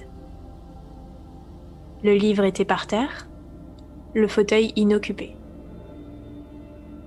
Je commençais à me dire qu'il y avait eu un courant d'air malheureux quand j'ai entendu le grognement. Ce n'était pas un grognement contrarié, c'était le grognement lourd et soutenu, le grognement menaçant d'une bête terrifiée. Je me suis retournée et Marshall me regardait depuis la porte. Je ne l'avais jamais vu comme ça. Ses poils étaient tellement hérissés qu'il avait doublé de volume, tous ses crocs étaient découverts et ses yeux étaient tellement exorbités qu'ils avaient l'air d'être sur le point de sauter hors de sa tête. J'ai pris ma voix la plus douce et je me suis mise à lui parler pour le calmer, tout en contournant la table basse. Son regard n'a pas changé de direction. Il ne me fixait pas moi, mais le fauteuil. Il tremblait comme une feuille. J'ai mis mes mains sur son collier et je l'ai lentement tiré en arrière. Il a poussé un jappement de surprise et m'a mordu la main. J'ai crié, ce qui a eu l'air de lui faire reprendre ses esprits. Il s'est mis à me lécher le visage tout penaud et je l'ai engueulé copieusement en attrapant un mouchoir sur la table basse. Il ne semblait plus agressif, mais restait malgré tout sur le pas de la porte, les oreilles et la queue basse, n'osant pas me suivre dans la pièce. Cette nuit-là, alors que je somnolais dans mon lit, j'ai entendu le parquet grincer. Nick venait de plus en plus souvent dormir la nuit avec moi, ce qui ne me dérangeait pas. Mais lui semblait un peu honteux et ne voulait pas aborder le sujet, comme si il avait montré de la faiblesse, probablement encore une connerie de virilité que son père lui avait mis en tête. Sentant que rien ne bougeait dans la pièce, j'ai murmuré C'est ok mon bébé, tu peux venir dormir avec moi. Pas de réponse. J'ai tâtonné ma table de nuit, tentant d'attraper l'interrupteur de ma lampe, et mes doigts se sont refermés sur mon téléphone. J'ai appuyé sur l'écran, qui s'est allumé en mode appareil photo. Pas très lumineux, mais assez pour le guider. Nick Allez, viens, c'est bon, maman est là. Pas de réponse. Sur l'écran noir bougeait un petit carré jaune, comme si un visage avait été détecté par l'objectif. Le carré grossissait. J'ai alors réalisé que la pièce était beaucoup trop silencieuse. Pas de respiration. Pas de bruit de vêtements. Juste ce carré jaune qui semblait remplir de plus en plus l'écran. J'ai senti un frisson glacial du bas de ma colonne jusqu'au sommet de mon crâne. J'ai tâtonné de plus belle sur la table de nuit, faisant tomber livres, réveils, bijoux, jusqu'à enfin sentir le bouton sur le fil. La lumière s'est allumée. J'étais seule mon cœur battant la chamade. Je me suis levée et mon pied s'est posé sur du liquide. Il y avait une flaque d'eau de 30 cm. Il y avait une flaque d'eau à 30 cm de mon sommier. D'autres flaques plus petites faisaient un chemin jusqu'à la porte de ma chambre, comme si quelqu'un, trempé par une averse, avait marché jusqu'à mon lit. J'ai alors passé la tête par la porte de la chambre de Nick. Il semblait profondément endormi. Cette nuit-là, c'est moi qui suis allée me blottir contre lui. Deux jours plus tard, Marshall a disparu. Je n'ai jamais compris comment. Le soir, il était dans son panier, dans la cuisine. Je l'ai entendu gémir un peu pendant la nuit, et le lendemain matin, le panier était vide et froid. Aucune fenêtre n'était ouverte, aucune porte non plus, bien sûr. J'ai fouillé le moindre recoin de la maison sans trouver la moindre explication à ce mystère. Cet épisode a considérablement affecté Nick, et par la même occasion dégradé sa relation avec Beth. Je ne l'entendais plus rire, ni jouer avec elle. Il semblait lui parler encore de temps en temps, mais c'était souvent d'une voix cassante pour lui dire de quitter sa chambre. Il semblait morose et fâché, et toutes les nuits il venait se blottir dans mon dos. Son copain lui manquait. Un soir, j'ai entendu un cri, suivi d'un fracas épouvantable. Nick hurlait en bas de l'escalier qu'il venait de dégringoler. Il y avait du sang partout. Et je me suis précipitée pour le consoler, j'ai entrepris de lui nettoyer le visage. Ok, rien de cassé apparemment, juste un vilain saignement de nez. J'ai une formation d'infirmière et je sais reconnaître une commotion. Et heureusement, j'ai vite réalisé que nous, en étions quittes pour quelques bleus. Après quelques minutes de câlins et de mots de réconfort, il s'est calmé dans mes bras et je lui ai demandé ce qui s'était passé. Bess m'a poussé. J'ai expliqué d'une voix douce qu'il avait probablement trébuché et que non, Bess ne pouvait pas lui faire de mal parce que Bess était dans sa tête et que comme c'était une histoire, et les personnages d'une histoire ne peuvent pas nous blesser. Il m'a interrompu, excédé comme peuvent l'être les enfants qui en ont marre quand on leur parle comme à des bébés, et il s'est mis à parler rapidement. Bess n'était pas dans sa tête, Bess avait tué Marshall. Bess ne voulait pas le laisser tranquille et Bess était jalouse. Jalouse de Marshall, qui était son ami, et jalouse de lui, parce qu'il avait une maman, alors que la sienne la battait et l'avait jeté dans la mer. Et maintenant, Bess voulait le tuer, lui aussi. À ce stade, j'avoue que toute cette histoire me vrillait les nerfs. Je lui ai dit que ça suffisait et que nous rentrions à Ben le lendemain matin, et que s'il avait peur cette nuit, il n'aurait qu'à venir dormir avec moi, comme d'habitude.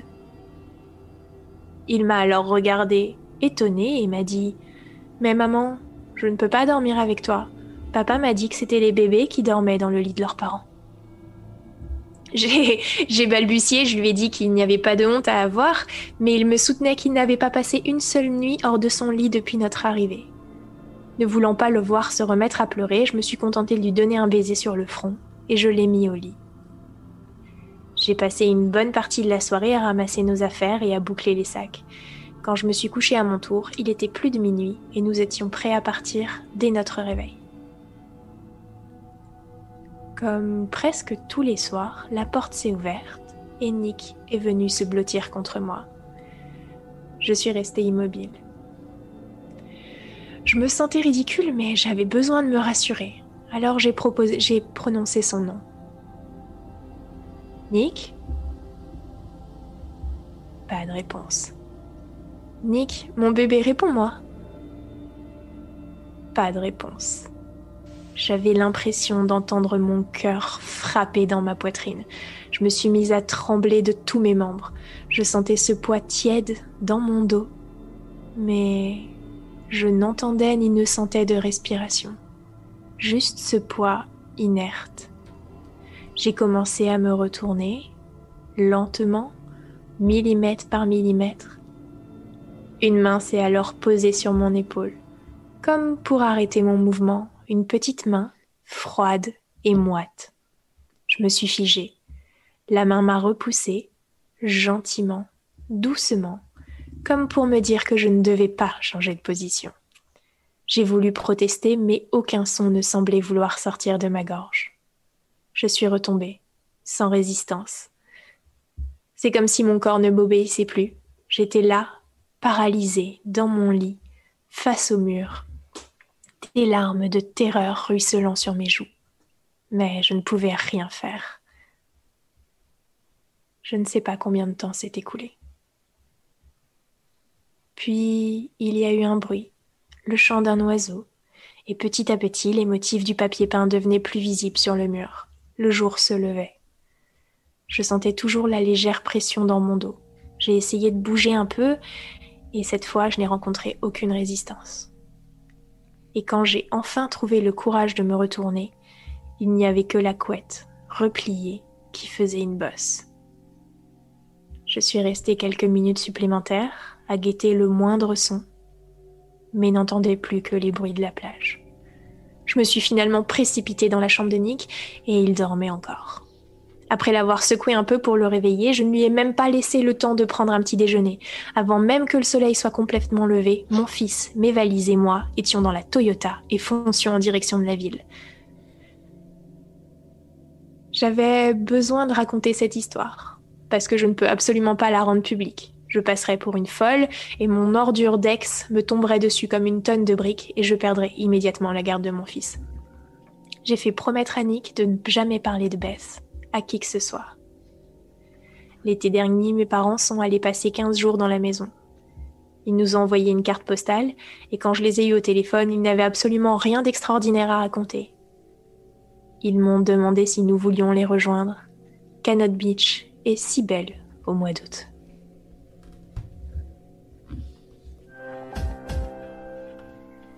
Merci beaucoup, chéri Crime. On avait dit pas le chien. On avait dit pas le chien. On avait Il y a dit pas le toujours, chien. Ça, ça tourne toujours mal pour les chiens. C'est triste. C'est terrible. Pauvre toutou. J'ai adoré lire vos réactions dans le chat. hein. Je vous le dis parce que là, j'ai pu prendre le temps de, de lire. Merci beaucoup, Balgo. Merci pour euh, tous les subs et les follow, bien sûr. Euh, je, vous savez que je ferai l'appel sur les lives réguliers, mais j'ai adoré lire vos réactions dans le chat. Chéri Crime, tu as loupé un festival de non, non, ah, quoi Et de Zoé la menteuse qui dit j'ai fait un peu pipi. C'est très bien. Meilleur compliment. Après, fais-le complètement pour bien purifier également euh, ton système digestif. C'est important de bien faire pipi. Peut-être que pour prolonger cette urinade, euh, d'autres histoires nous attendent. Boulet, quelle est la suite du programme?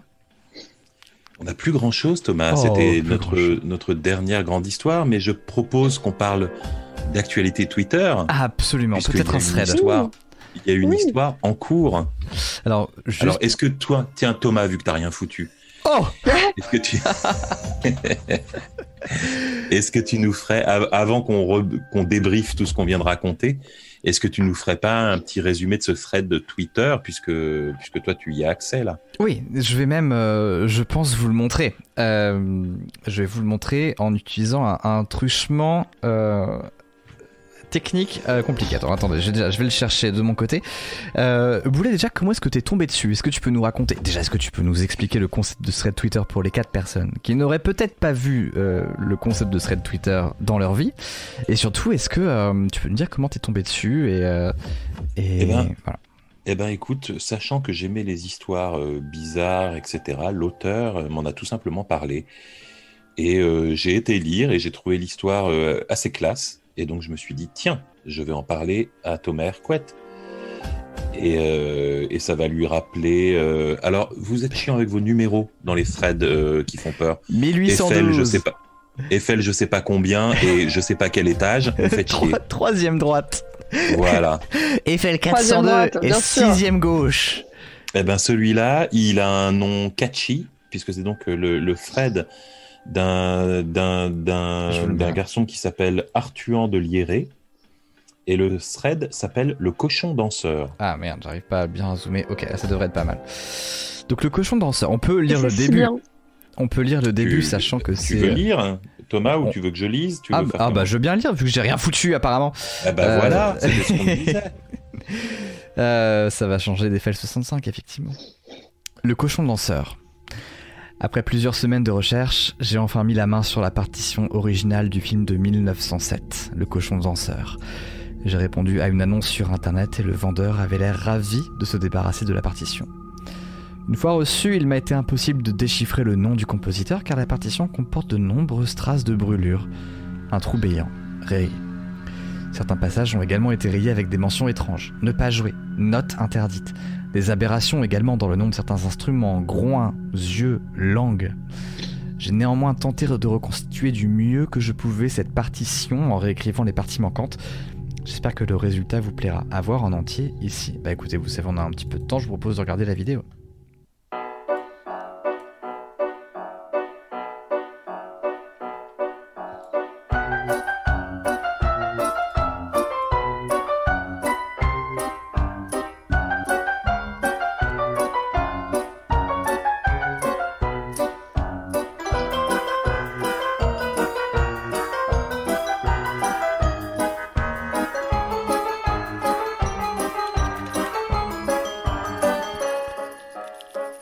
Je le dis très sincèrement, c'est le genre de, de vidéo qui m'aurait collé des cauchemars à l'époque.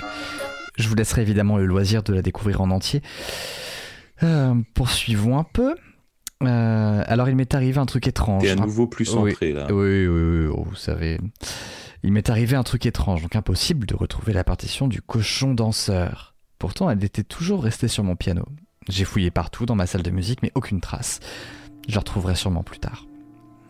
Bon, j'ai eu une petite sueur froide à l'instant. En faisant des recherches de vieilles partitions sur le bon coin, je suis tombé sur cette annonce. La photo est de mauvaise qualité, mais ça ressemble exactement à la partition que je viens de perdre. Ok. Annonce supprimée. Et la photo. Annonce supprimée.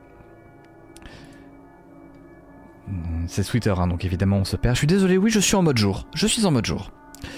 Euh, J'ai envoyé un message au vendeur. Apparemment, il ne veut pas envoyer la partition. C'est bourré de fautes, mais j'ai compris qu'il me donnait rendez-vous demain matin dans un vieux quartier de ma ville. Pour le coup, je fais quoi? Est-ce que je vais au rendez-vous? Est-ce que j'insiste pour un envoi?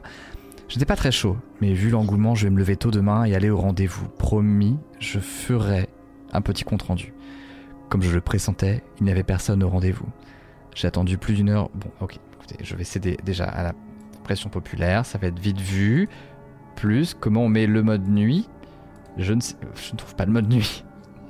Je crois qu'il. Je ne trouve pas le mode nuit. C'est ton téléphone, je crois, qu'il faut que tu paramètres. Ouais, bon je suis bah. pas sûr que ce soit Twitter. Tant pis. Euh, J'ai attendu plus d'une heure, je suis même rentré dans la petite chapelle, j'en suis vite ressorti. Il y régnait une odeur insupportable et le sort était recouvert de terre meuble. Là j'ai un souci. Je suis rentré chez moi et la partition était posée sur mon piano, comme si rien ne s'était passé. Et la partition est empreinte de la même odeur nauséabonde qu'à la chapelle. J'ai voulu recontacter le vendeur, mais l'annonce a été supprimée. J'ai du mal à avoir les idées claires, je pense que je vais sortir prendre l'air. La nuit était compliquée. J'ai dû me doucher deux fois car j'avais l'impression d'être imprégné de la même odeur nauséabonde. De plus, mon chat s'est mis à gratter les murs et à meuler de façon très désagréable au beau milieu de la nuit. Ce matin, je me suis rendu compte qu'il y avait eu un nouveau commentaire sous la vidéo du cochon de lanceur postée hier soir. Il a attiré mon attention car il est rédigé de manière très étrange. Ce vidéo doit disparaître. Voici le pseudonyme mène à une chaîne YouTube avec une seule vidéo en ligne. Voici le lien.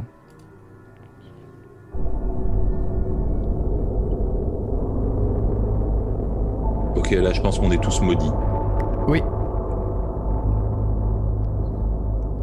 On va pas regarder en entier par On contre. est d'accord que c'est une vidéo où quand tu la regardes, je pense que dans deux heures, là, il y a quelqu'un qui sort de mon écran. hein. J'ai vu ce film. Ouais. Ce n'était ce documentaire, tu veux dire. Normalement, t'es large, t'as une semaine. Bon, en vrai, après, ça commence à être un peu. J'ai vu ce documentaire. Alors, je sais plus, c'est lequel C'est celui où il faut recopier la cassette ou c'est celui où il faut coucher avec quelqu'un pour redonner- que le fantôme aille Non, c'est faut copier la Non, cassette. ça c'est It Follows. C'est It Follows, absolument. Euh, bien, je veux pas vous spoiler le thread pour deux raisons. Le- la première raison, c'est que euh, il est en cours. C'est un thread Twitter qui est en cours. Euh, et la deuxième raison, c'est que son auteur est avec nous dans le chat. Je vous le copie, le lien. voici. Vous avez le thread et l'auteur. euh, et j'ai, j'ai pas, j'ai pas osé trop, trop le dire, mais voilà. Le, vous avez le thread du coup dans le, dans le lien. En gros. Enfin, je vous ai mis le thread dans le lien, ça ne veut rien dire comme phrase. Vous avez le thread euh, directement euh, dans le chat. N'hésitez pas à le voir, il est en cours. Et je sais, je sais pour avoir jonglé un petit peu avec euh, ce format, que les threads Twitter sont plus excitants quand ils sont vécus en temps réel. Donc allez le vivre, allez le découvrir, suivez le, le compte. Donc voilà. Enjoy. Euh, Boulet, est-ce qu'il serait pas l'heure de passer au débrief? Eh bien, si, c'est la fin de- des histoires et maintenant nous allons débriefer. Alors, est-ce que tu veux faire comme la dernière fois des votes pour savoir euh, qui est l'auteur, qui a fait quoi, ou vrai ou faux, etc. Oh, je pense qu'on on peut. On Faisons peut- un débrief simple. On, on peut faire un débrief plus simple. Avant tout, je voudrais dans le chat vous remercier parce que vous avez été adorable. C'est un régal. Je le dis souvent, hein, je le dis souvent à Boulet, Chéri, Crime et Clara, mais j'adore faire ces nouilles rampantes, nouveau format. Euh, C'était un mois qui a été très chargé pour moi et j'ai galéré à le monter. C'est pour ça que pas, je suis pas arrivé avec euh, mille euh, les histoires, mais mais c'est toujours un, délice d'essayer de vous plonger dans cette ambiance comme ça. De voilà, c'est vraiment merci de jouer le jeu, merci de réagir comme ça. Vous êtes vraiment cool. Et c'est un, un privilège, un bonheur de faire ça avec vous. Ceci étant dit, euh, prenons histoire par histoire, du coup. Euh, pour le débrief. Débrief simple, on spoil les L'histoire auteurs. de l'applaudissement du confinement. Alors ça, c'était une astuce, évidemment. C'était une histoire qui fait partie des archives de Pégase, écrite à la maison. Donc c'était fait maison. C'est une histoire qui avait été écrite à l'occasion d'une séance d'écriture euh, sur euh, en live. On l'avait faite avec vous. C'est pour ça que j'ai vu deux trois histoires, enfin deux trois personnes dire cette histoire me dit Oui, oui. vraiment quelque chose. Il y avait des gens qui avaient identifié directement. hein. Et, et voilà, donc euh, c'était ça. Et je la trouvais bien. de- C'était une belle occasion de la de l'actualiser. Passons à l'artefact. L'artefact russe. Eh ben, eh ben, eh ben, je pense que je dois être fiché S maintenant. Parce que c'est moi qui l'ai écrit. C'est- Elle est Et toute la bien. soirée, tu sais, j'avais euh, toutes les, j'avais tous les onglets ouverts, euh, guerre froide, euh, armes russes, espionnage russe. Et tu sais, puis j'avais plein de fenêtres ouvertes sur des, sur des techniciens du nucléaire, de l'armement nucléaire russe. C'est excellent. Donc ouais, c'était moi. J'avais, j'avais, alors honnêtement, euh, très influencé par évidemment euh, la dernière vidéo de Halt sur les euh, SCP. sur les SCP, tu vois. Donc j'avais envie d'écrire un petit peu euh, une, une sorte de SCP. Hmm. Et donc je me suis amusé à, à raconter l'histoire comme ça de cet artefact russe et des témoignages qui allaient avec. Ça rendait super bien et euh, là où c'est flatteur, c'est que il y a eu plusieurs commentaires en mode euh, est-ce que c'est une SCP ou pas du tout euh, Et il y a des gens qui se sont vraiment posé la question quoi. SCCP. Rafter, Eh, trop fort. vu, Rafter. très très fort Raptor, bravo. Euh, troisième histoire. Troisième histoire, la maison, la maison 1, 2, 3. Clara, Alors on va donner la réponse. 1, Cla- 2, 3. Clara, C'est chez moi c'est chez elle. C'est Euh, entièrement vrai. Non, bah, alors c'est c'est un mélange de évidemment plein de plein d'événements, mais euh, euh, comment dire? C'est un mélange de plein d'événements qui se sont produits dans la maison dans laquelle j'ai grandi, qui est dans un bled à côté de Grenoble, et où effectivement il y a il y a donc ce très long couloir où quand on allume la lumière, ça met vraiment genre une seconde à aller d'un bout à l'autre du couloir et où il y a des, des tuyaux bizarres qui font des bruits dans les murs et où il y a quelques mois il y a eu un ragondin qui s'est installé dans le dans le plafond Mes meilleures et donc du coup en fait vraiment ça grattait dans les murs et ça faisait très très peur. Je- Non mais c'est ça mais vraiment il arrachait des tuiles et tout donc ça faisait vraiment beaucoup de bruit.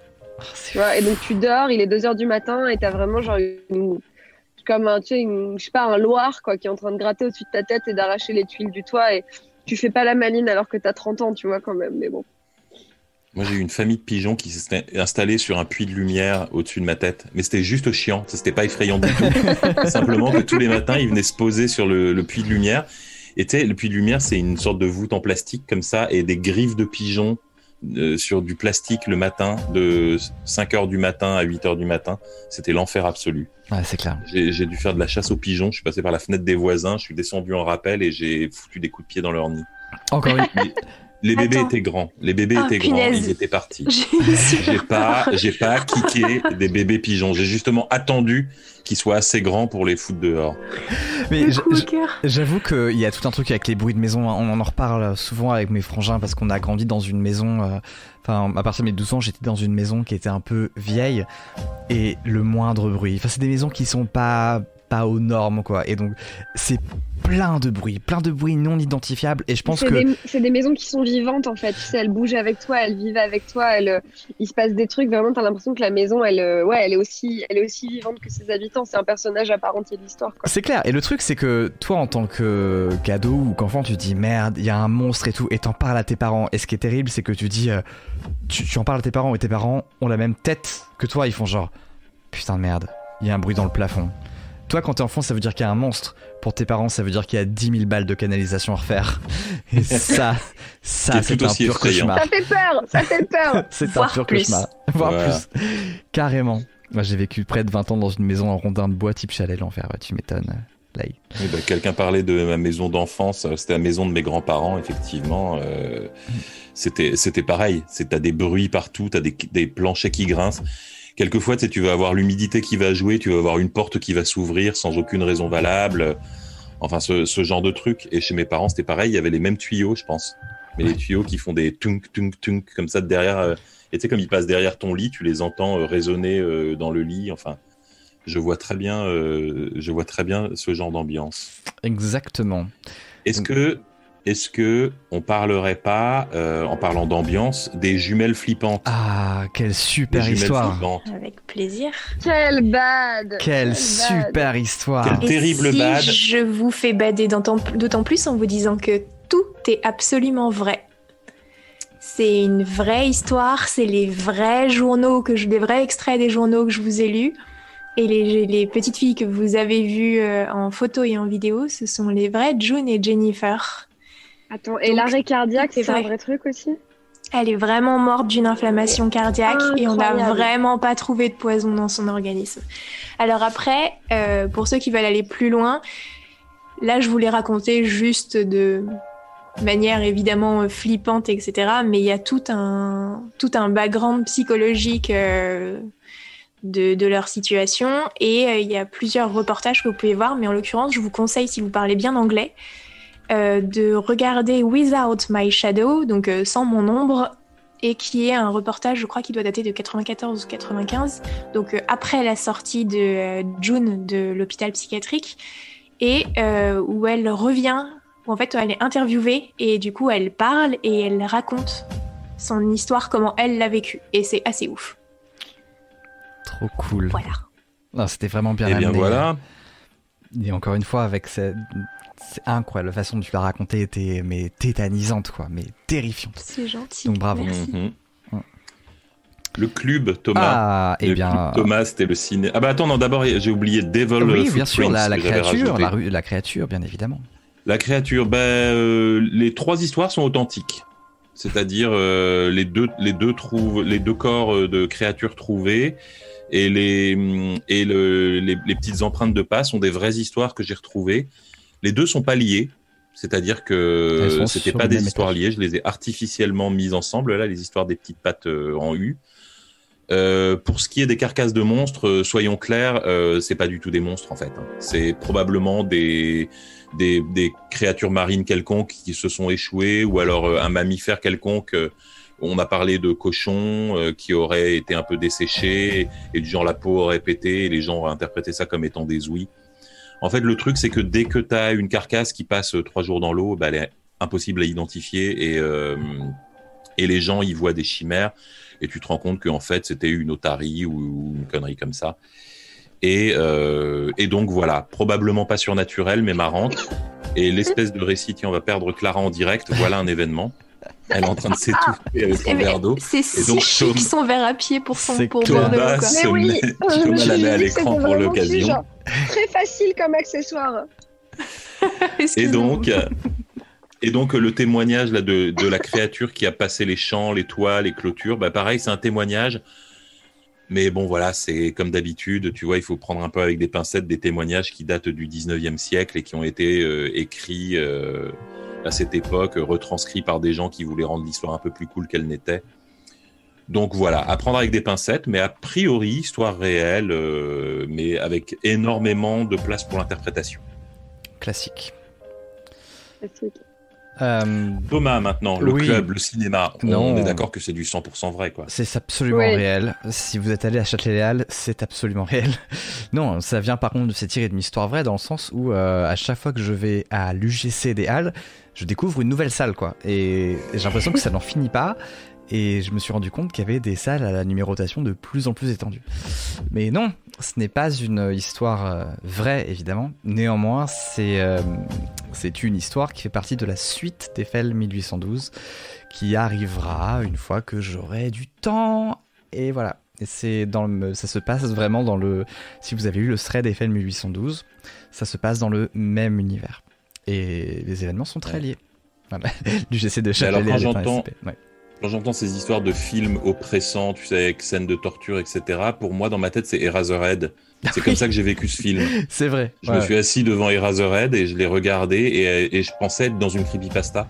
Je Ouais. me disais à un moment, il va se passer quelque chose de surnaturel chez moi parce que je Ouais. comprends pas ce qui se passe. Et j'ai peur euh, sans savoir pourquoi et, euh, et j'ai envie que ça s'arrête, c'est un cauchemar. Ouais, bien sûr. Mais non.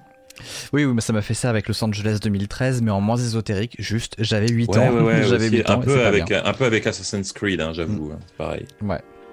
Ah voilà, et celle de la trentaine euh, cachée derrière celle du bas. Exactement, Hervé. T'as tout compris. Euh, Ensuite, Eh ben ensuite, il y avait sans expression, Ah, expressionless. incroyable histoire ça aussi. hein.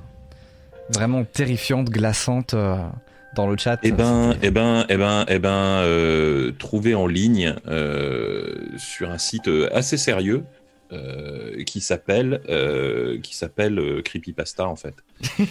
et, et donc c'est une creepypasta. Je J'ai pas trouvé l'auteur original parce qu'elle a beaucoup circulé en fait. Elle a, elle a rebondi de site de creepypasta en site de creepypasta. Et euh, je sais pas vraiment qui l'a écrite. Elle est, j'ai trouvé la plus vieille version possible en anglais et je l'ai traduite euh, et je l'ai traduite moi-même. Mais euh, a priori, invention très cool d'internaute. Je trouve qu'elle euh, fonctionnait très bien. Et la photo, en revanche, aucune idée de l'origine. très stylé. Mais probablement euh, de, de l'auteur de la creepypasta. Mm. Il s'est peut-être inspiré de cette photo comme ça. euh. Mais, mais j'aimais beaucoup, beaucoup cette histoire. Ouais. Non, c'était vraiment cool. Ah, la photo d'Expressionless Girl est une photo d'étudiant en médecine avec un mannequin de cire. Ok. Ah bah voilà. Merci euh, Théo Brochet. Et bienvenue. euh, Datant de Nako- 2001. Voilà. Nako, Nacho Hater. C'est Euh, peut-être ça qui a inspiré euh, la, la creepypasta au départ. Exactement. est bien flippante. Je sais 1004. pas si vous avez vu, là récemment, il y a une vidéo qui circule d'un mannequin pour dentiste comme ça, et c'est un robot Oui. japonais. Attendez. Et euh, le mannequin se déforme parce que la- le, le robot se met à déconner, les moteurs tournent pas bien. Et donc vous avez un visage très humain comme ça, mais qui se tortille en faisant des... Eh, vas-y, tu, tu l'as, tu sais, tu, peux, me- tu pourrais m'envoyer le lien que je la montre éventuellement?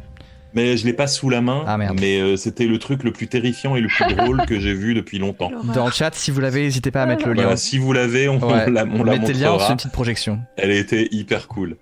Moi, je l'ai partagée, mais il y a du genre, euh, je crois, trois ou trois semaines, donc, euh, donc je vais pas la retrouver comme ça spontanément. Sur Facebook ou Twitter? Je, sur Twitter, je crois, je l'avais partagée, Ok. mais il y a longtemps. Ouais, ouais, bah. Et, euh, et en attendant de retrouver, en attendant de retrouver, euh, la dernière histoire, euh, Beth, C'était donc, super. euh, donc euh, témoignage euh, complètement authentique, euh, entièrement inventé par moi. Et euh, merci Chéri Crime de, de l'avoir lu. Et euh, en revanche, la maison existe. Ah bah tiens, Belle. Fégor l'a Attends, trouvé. Je check. Est-ce que c'est bien ça? Oh, ça y ressemble diablement. Euh, où est-ce que je peux le mettre? On va le mettre à la place de Clara. Oui, bon, écoutez, c'est du truc un peu à la ch- La place de Clara, c'est complètement gratuit. J'adore, nickel. Et voilà. Et, Ah, et ce mannequin qui déconne. Oh putain Oh non Mais non Non, les hurlements ont été rajoutés. Ah. Ok Ah, ok. Je pense que les. Ou alors c'est des grincements, je sais pas. Ah, remarque peut-être que c'est censé crier quand tu fais mal. Ah, peut-être, oui. Mais Ah, angoisse 10 000 La C'est un vache. vrai Alors que moment. c'est pas forcément rajouté, hein. à ce niveau-là, c'est un enfer. Ah ouais, mais non, non, c'est possible que ça soit pour de vrai, tu sais, euh, Ouais. pour t'avertir si tu fais mal. Inventé par toi, le chien. Bah ouais, le chien, c'est le chien de ma sœur, c'est un border, un border euh, collie, et, c'est, je trouve que c'est les chiens les, les plus insupportables du monde. Si vous étiez là dans le chat euh, au moment où, euh, où on en parlait, ouais, ça, avant, c'est ça qu'on parlait, ouais. on en parlait avant que, que, que ça commence. Mais ouais, les border collies, c'est les, c'est les chiens de berger par, par excellence. Donc, euh, c'est ceux qui t'empêchent de sortir de chez toi la nuit parce que les moutons sont pas censés sortir de l'enclos la nuit. Et, euh, et c'est, euh, j'ai un pote vétérinaire qui les appelle les bordel collies parce que c'est typiquement le genre de chien qui veut ramener la voiture à la maison quand elle va trop vite et quand elle s'enfuit trop vite et qui du coup essaye de lui mordre les roues. Donc il dit à chaque fois qu'il y a un connard de chien qui mord la roue d'une voiture, c'est un bordel collie. Tellement drôle. Mais pour la petite Tellement histoire, la maison existe vraiment, c'est-à-dire que c'est un endroit où je suis allé, c'est euh, Cannon Beach. C'est euh, c'est une très jolie maison, c'est une très jolie plage de l'Oregon, donc en bord de mer avec des rochers comme ça dans la brume, qui sont des réserves naturelles pour des oiseaux. Donc si vous avez l'occasion d'aller à Cannon Beach, je vous recommande parce que c'est extrêmement joli. Et on nous avait prêté une maison, c'était un animateur euh, de chez Disney qui était un, un ancien des Simpsons. Donc voilà, maintenant ça, ça change un petit peu la nature de l'histoire quand vous savez que la personne qui habite là, normalement, c'est un animateur des Simpsons. Très Eh ben, euh, il y aura pas Beth, non? Elle est partie, hein, je pense, depuis. Elle a- il y a- il y a pas, j'ai pas entendu d'histoire de fantôme, mais en fait, euh, l'idée, euh, l'idée m'est venue parce que comme j'étais, euh, on était au bord de la mer dans cette maison et effectivement, un matin, en sortant de, en sortant de la maison, dans la brume, il y avait des enfants qui passaient sur la plage, mais c'était hors saison, donc euh, il y avait pratiquement personne. Et c'était très bizarre de voir, de voir ces enfants comme ça sur une plage dans la brume. Ça, ça faisait une image un peu, euh, un peu bizarre. Et j'ai plein de photos de Cannon Beach euh, avec les maisons qui sortent à peine du brouillard. Est-ce que c'est ma... Nathalie qui a fait ton make-up? Non, je l'ai fait tout seul. Euh, Respect, Marie hein. Vraiment très bien fait. Enfin, make-up, make-up. euh, Mais donc voilà, C'était une visitez Cannon étagère qui Beach si vous avez bricolait. Voilà. C'est tout, c'est Une étagère à bricoler. Et Belphégor nous forcément- dit que les hurlements sont bel et bien rajoutés. Ouais. Ah d'accord. Bah c'est très efficace. hein. Ah, c'est clair, c'est Et terrible. ben voilà. Terrible. Et puis, euh, et oui, donc le, le thread, euh, le thread qui est en cours, je vous l'avais mis. Euh, Est-ce que j'ai toujours le lien dans mon. euh, Ouais. Voilà, c'est ça. On Je remets le, le le lien. thread final, c'est très cool, Arthur. Et je sais pas si t'es toujours là, Arthur, mais bravo pour ton taf. C'est très cool et j'ai hâte de voir ce que ça va donner. En tout cas, ça va être, euh, ça va être très, très, très, très drôle à suivre. Surtout que l'atmosphère est trop cool, quoi. Avec. euh, C'est dommage, on n'a pas Feldup euh, qui est là. Alors, vous avez aussi un gros bisou de la part de Julie de 2 heures de perdu. Euh, mais Feldup n'est Feldup n'est pas là, qui est notre expert. Voilà, donc euh, on, embrasse euh, tout le monde. C'était cool. Alors, je sais pas comment vous vous situez. Moi, j'ai trouvé qu'on a eu un excellent cru pour Halloween. Je sais que c'est dur de faire peur en 2020. Je sais que c'est dur. 2020, c'est une année la plus enfin, rien. Et surtout cette dernière semaine, il s'est passé un milliard de choses en une semaine qui sont et la façon dont les gens ont réagi était glaçant. Comment tu veux faire peur à Halloween? Un milliard de blagues à faire sur le sujet de c'est impossible de faire peur. Et je pense que vraiment, vous pouvez vous euh, vous féliciter parce que vous avez vraiment vraiment réussi quoi. Attendez, je me permets de bannir quelqu'un. Juste, Est-ce que tu peux ban Voilà, exactement. Voilà. Il- il- Hop Au revoir, panneau. Bisous. c'est bon, Ou pas. Qu'est-ce qu'il faisait, le monsieur? C'est fait, c'est banni. Trop bien, il, il, Il était relou. mettait- Ouais, il mettait des messages en boucle. Ah oui, il y a- très- il y, a beaucoup de messages là. Ouh là là. Ouais, Oui, bon, ouais. Du coup, zéro debunk sur le reflet de la fenêtre de Boulet. Quoi. Quel reflet C'est mes guirlandes. Quel- C'est des Ah oui. guirlandes Ah oui. en fait. Euh, je veux dire, c'est juste ça. hein. C'est des petites guirlandes qui sont au mur ici et qui se reflètent sur la fenêtre derrière. On dirait que s'il se reflète sur la télé, même d'ailleurs, c'est super drôle avec l'overlay.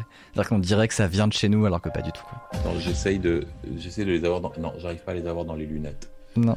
Mais non, c'est juste, euh, c'est juste une, c'est juste une guirlande qui est au mur. Je me... Là, je suis éclairé à la guirlande. Alors, dois-je comprendre que nous faisons. Dans le chat, il y a ma maman, pardon, Arrête, non. qui me dit Eh. euh, chérie, qui me dit chérie crime dans la famille Adams Ah, c'est et ta mère. meilleur compliment. C'est trop mignon. maman. trop, trop mignon. C'est le moment où je fais coucou maman. C'est très. Bonjour, Madame Crime. Mais euh, par contre, Boulet, avant de se quitter, on est d'accord qu'on fait une nouille rampante spéciale Halloween. On l'avance pour pas être le premier samedi du mois de novembre. Et tu mets des guirlandes de Noël alors que Halloween c'est demain. Alors, euh, j'ai mis mes guirlandes de Noël dans mon appartement. Euh, Il il y a eu, voilà, j'avais envie d'avoir une un ambiance de. Noël. Donc, euh, je me suis dit, tiens, je vais éclairer mon appartement avec toutes les guirlandes que j'ai. Et j'ai accroché des guirlandes partout. Très bien. J'ai trouvé ça hyper chouette. Et je me suis dit, bah tiens, je vais les laisser. Et c'était en 2005. J'ai j'ai fait une note de blog dessus, Thomas, tout au début du blog. Mes guirlandes ne, ne sont jamais parties parce que je me suis dit, pourquoi après tout, on enlève les guirlandes alors qu'on que tout le monde aime ça, tout le monde aime les guirlandes? C'est vrai. Pourquoi les décrocher? Ça n'a aucun sens. Si vous aimez les guirlandes, vivez avec des guirlandes. Moi j'avoue que euh, j'en voilà. ai, c'est mes veilleuses le soir. Et je trouve ça trop bien cette ambiance quand la pluie tombe et que t'as juste une petite guirlande qui éclaire et que tu te mets pas le. Bref. Écoute, moi j'ai un- mur, euh, j'en profite pour faire un plan euh, yeux de zombie. Ouais. Et euh, j'ai un mur comme ça, donc voilà, avec des photos, des Claire. cadres et tout, et puis plein de guirlandes autour, c'est hyper C'est joli. trop trop bien. C'est trop bien. J'ai rallumé les miennes du coup. Ah, trop Voilà. stylé. Euh... Shaiwen, merci beaucoup. Oui, bien frissonné. Euh, merci beaucoup. Cool que t'aies kiffé cette première, ça fait plaisir. Ces yeux sont chouettes, hein. attendez, je vais zoomer. Reste, ne bouge pas. Voilà, très bien. Vous pouvez screener s'il vous plaît ça, ce qui se passe. Faites plein de captures d'écran et vous partagez derrière. Twitter, Instagram, vous nous taguez tous, vous partagez ça. Je... Hop là. Moi, je peux pas le faire, mais euh, je vous invite à le faire euh, pour vous. Voilà. Mais ça, c'est euh, ça, c'est une petite éta- C'est un livre qui est tombé, ça. Juste ça. hein. Non, non, ça va gicler, ça va gicler. Oh c'est terrible à quel point. Là, pour le coup, j'étais pas prêt, mais ça m'a vraiment fait un effet comme si t'allais éclater un bouton, quoi.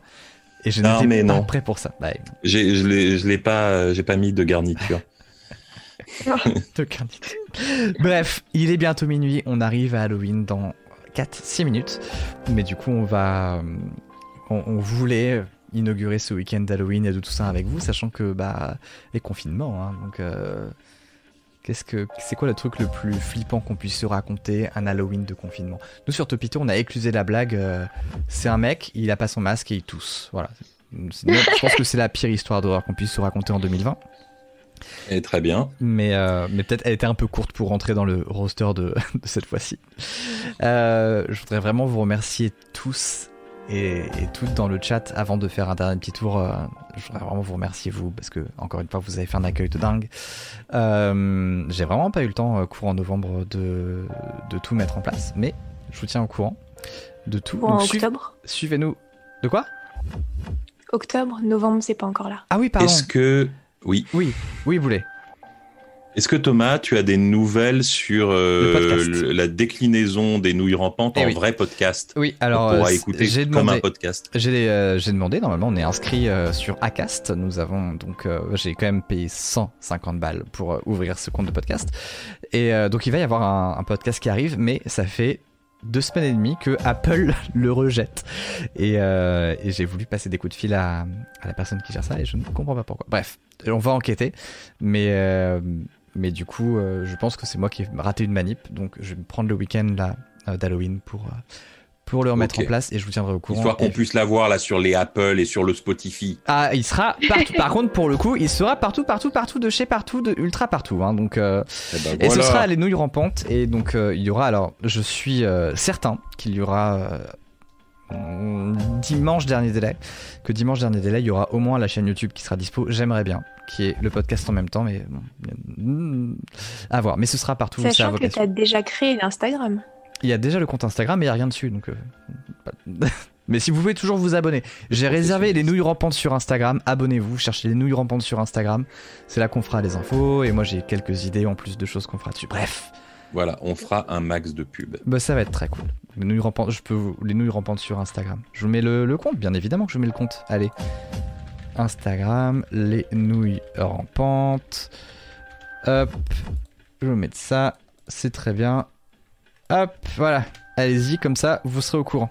Les prochaines nouilles, c'est samedi prochain Non. Alors là, justement, c'était les nouilles de novembre qu'on a avancé pour Halloween, c'était raccord. Les prochaines seront donc le premier samedi du mois de décembre. Je, Hmm, je mets mon billet qu'on sera sûrement encore confiné. Donc, euh, on verra comment, euh, comment on va le faire. Mais je, je sens, que, je, sens la, je sens le truc venir. J'ai un petit flair. Euh, là, France Inter, ils disent euh, Oh, peut-être que ça pourrait s'étendre pendant trois mois finalement. Donc, euh, on va. hmm, On va voir. On va être bien pour Noël. Ouais, ça va être un régal. Mais c'est pas grave. On. De quoi? Non. C'est quand ton anniversaire, Il chérie y a mon anniversaire, le Ah, 20 décembre. Ah. Quelqu'un dit 9 abonnés, combien de plus? Ah, pour les nouilles rampantes. Ah oui, pour les nouilles rampantes, ça va. Oui. Bref, merci beaucoup à vous. Je voudrais peut-être un mot de la fin de Clara, Chérie Crime, Boulet. Est-ce que vous avez des, des actus, des choses que vous voulez présenter avant de se quitter? Pas Chérie tous. Crime. Ok. Euh, bah, toujours ma chaîne Twitch, Eh oui. sur laquelle euh, on parle de mystères historiques, de légendes qui font peur et de trucs un peu creepy comme euh, la dernière fois on a parlé de toutes les horreurs qu'on chante à nos enfants dans les comptines et on a décrypté les comptines et on a parlé de quoi ça parlait vraiment. Donc euh, ma chaîne Twitch, Chérie Crime. Et puis euh, merci de m'avoir encore invité à être là ce soir. Évidemment. Mais on t'invite pas, tu fais partie de l'équipe. Exactement, Oui. tu fais partie du crew. Clara? Clara, Euh, écoutez, vous pouvez m'entendre être vulgaire et de mauvaise foi une semaine sur deux dans Pardon le cinéma avec euh, Victor, Sophie, euh, Marc et Simon. Et on parle de cinéma. Et sinon, j'ai sorti un programme sur Magellan qui s'appelle Protéger ses idées et qui parle de protéger ses idées. Donc, où je fais de la vulgarisation juridique en faisant des blagues et avec une voix très très basse et très très douce. Donc, ça fait aussi de l'ASMR. Vraiment, de, littéralement de la SMR de droit, quoi. C'est. C'est excellent. C'est très spécifique, c'est extrêmement pointu. Oui, très. et il y a un public. Et c'est- Mais oui, Mais il y a évidemment. un public. Évidemment. J'espère. Euh, Boulet? Un petit mot de la fin Bah écoutez, moi, euh, moi comme d'habitude, hein, sur Twitch, je continue à faire du dessin et quelquefois du jeu vidéo. Et puis on va continuer à essayer de vous dégoter et aussi créer euh, de nouvelles nouilles rampantes pour la prochaine fois. Vous avez été très nombreux ce soir, ça fait très plaisir. Je vois qu'il y a beaucoup de gens qui croient aux fantômes contre toute logique. Parce que finalement, euh, si, de manière purement mathématique, vous, si vous vivez en ville, par exemple, si vous nous écoutez depuis Paris, Bordeaux, Strasbourg, vous devriez être littéralement entouré de fantômes parce qu'il y a eu beaucoup plus de gens qui sont morts dans ces endroits-là que euh, dans, des dans des villages de Cambrousse ou au fin fond des bois. Donc peut-être que en ce moment précis où vous nous écoutez, il y a euh, les esprits de 60, 60 000 personnes qui vous traversent à chaque seconde. J'ai vu ce film. Ou alors, peut-être que les peut-être que les esprits sont comme des petits échos, presque à la, à la limite de l'audible, dans le presque silencieux, et qu'il faut être dans des endroits très isolés, très calmes, pour entendre ce qu'ils nous murmurent. C'est tout. Enfin, on leur souhaite que ça se. Tintin. Ouais, voilà. Bien, euh, écoutez, merci à vous en tout cas. euh, je vous le dis trois fois, mais ça me fait toujours très plaisir. Ah oui, mon actu à moi, pardon. Euh, pas grand chose. Retour des lives très bientôt. Encore une fois, suivez-moi sur Instagram. Pour l'instant, je suis, je dors, ce qui est pas mal. J'ai toujours le livre Comment j'ai tué mon ange gardien, qui est où, qui est où? Où est la promo? Oui, là? Qui est ce livre-là. Je vous le mets, je vous le zoome plus. Que euh, qui est un peu surnaturel, qui est pas mal, qui est très drôle. Si vous cherchez un bouquin euh, détente à lire pendant le reconfinement, euh, ça fait vraiment le taf. Ça fait vraiment vraiment le taf. Et la suite arrive dès que... euh, Enfin j'attendais qu'on finisse ces nouilles rampantes pour euh, commencer à le reprendre. Donc je pense que ça va reprendre d'ici une grosse semaine sur Wattpad. Et sinon en live sur Twitch cette semaine a priori. Mais je vous tiens au courant évidemment. Suivez-moi sur Instagram pour en parler. Pour en parler, pour suivre ça. Sachant que sur Instagram, il m'arrive également de poster des, hum, des, des, des mèmes piqués à droite à gauche, honteusement. Donc je- toutes les blagues que Topito refuse que je fasse, je les fais en story sur Instagram. Voilà. Euh, merci beaucoup à vous d'avoir suivi ça. On va, on va, on va procéder à un raid. Euh, pour euh, un maximum d'esprit de détente, je vous propose qu'on aille raider Adrien Méniel. Si vous J'allais te le proposer. Écoute, Eh je ben. viens de voir qu'il était en ligne. Allons raider le bon Méniel. Je propose que ce soit une très bonne idée. Donc, je lance directement ça. Euh, quant à vous, je vous embrasse évidemment. Merci beaucoup à tous et à toutes. Mais oui, Et moi je vais vite aller en- enlever ces lentilles avant de me faire Oui, une de infection de l'œil parce que euh, ça, ça colle.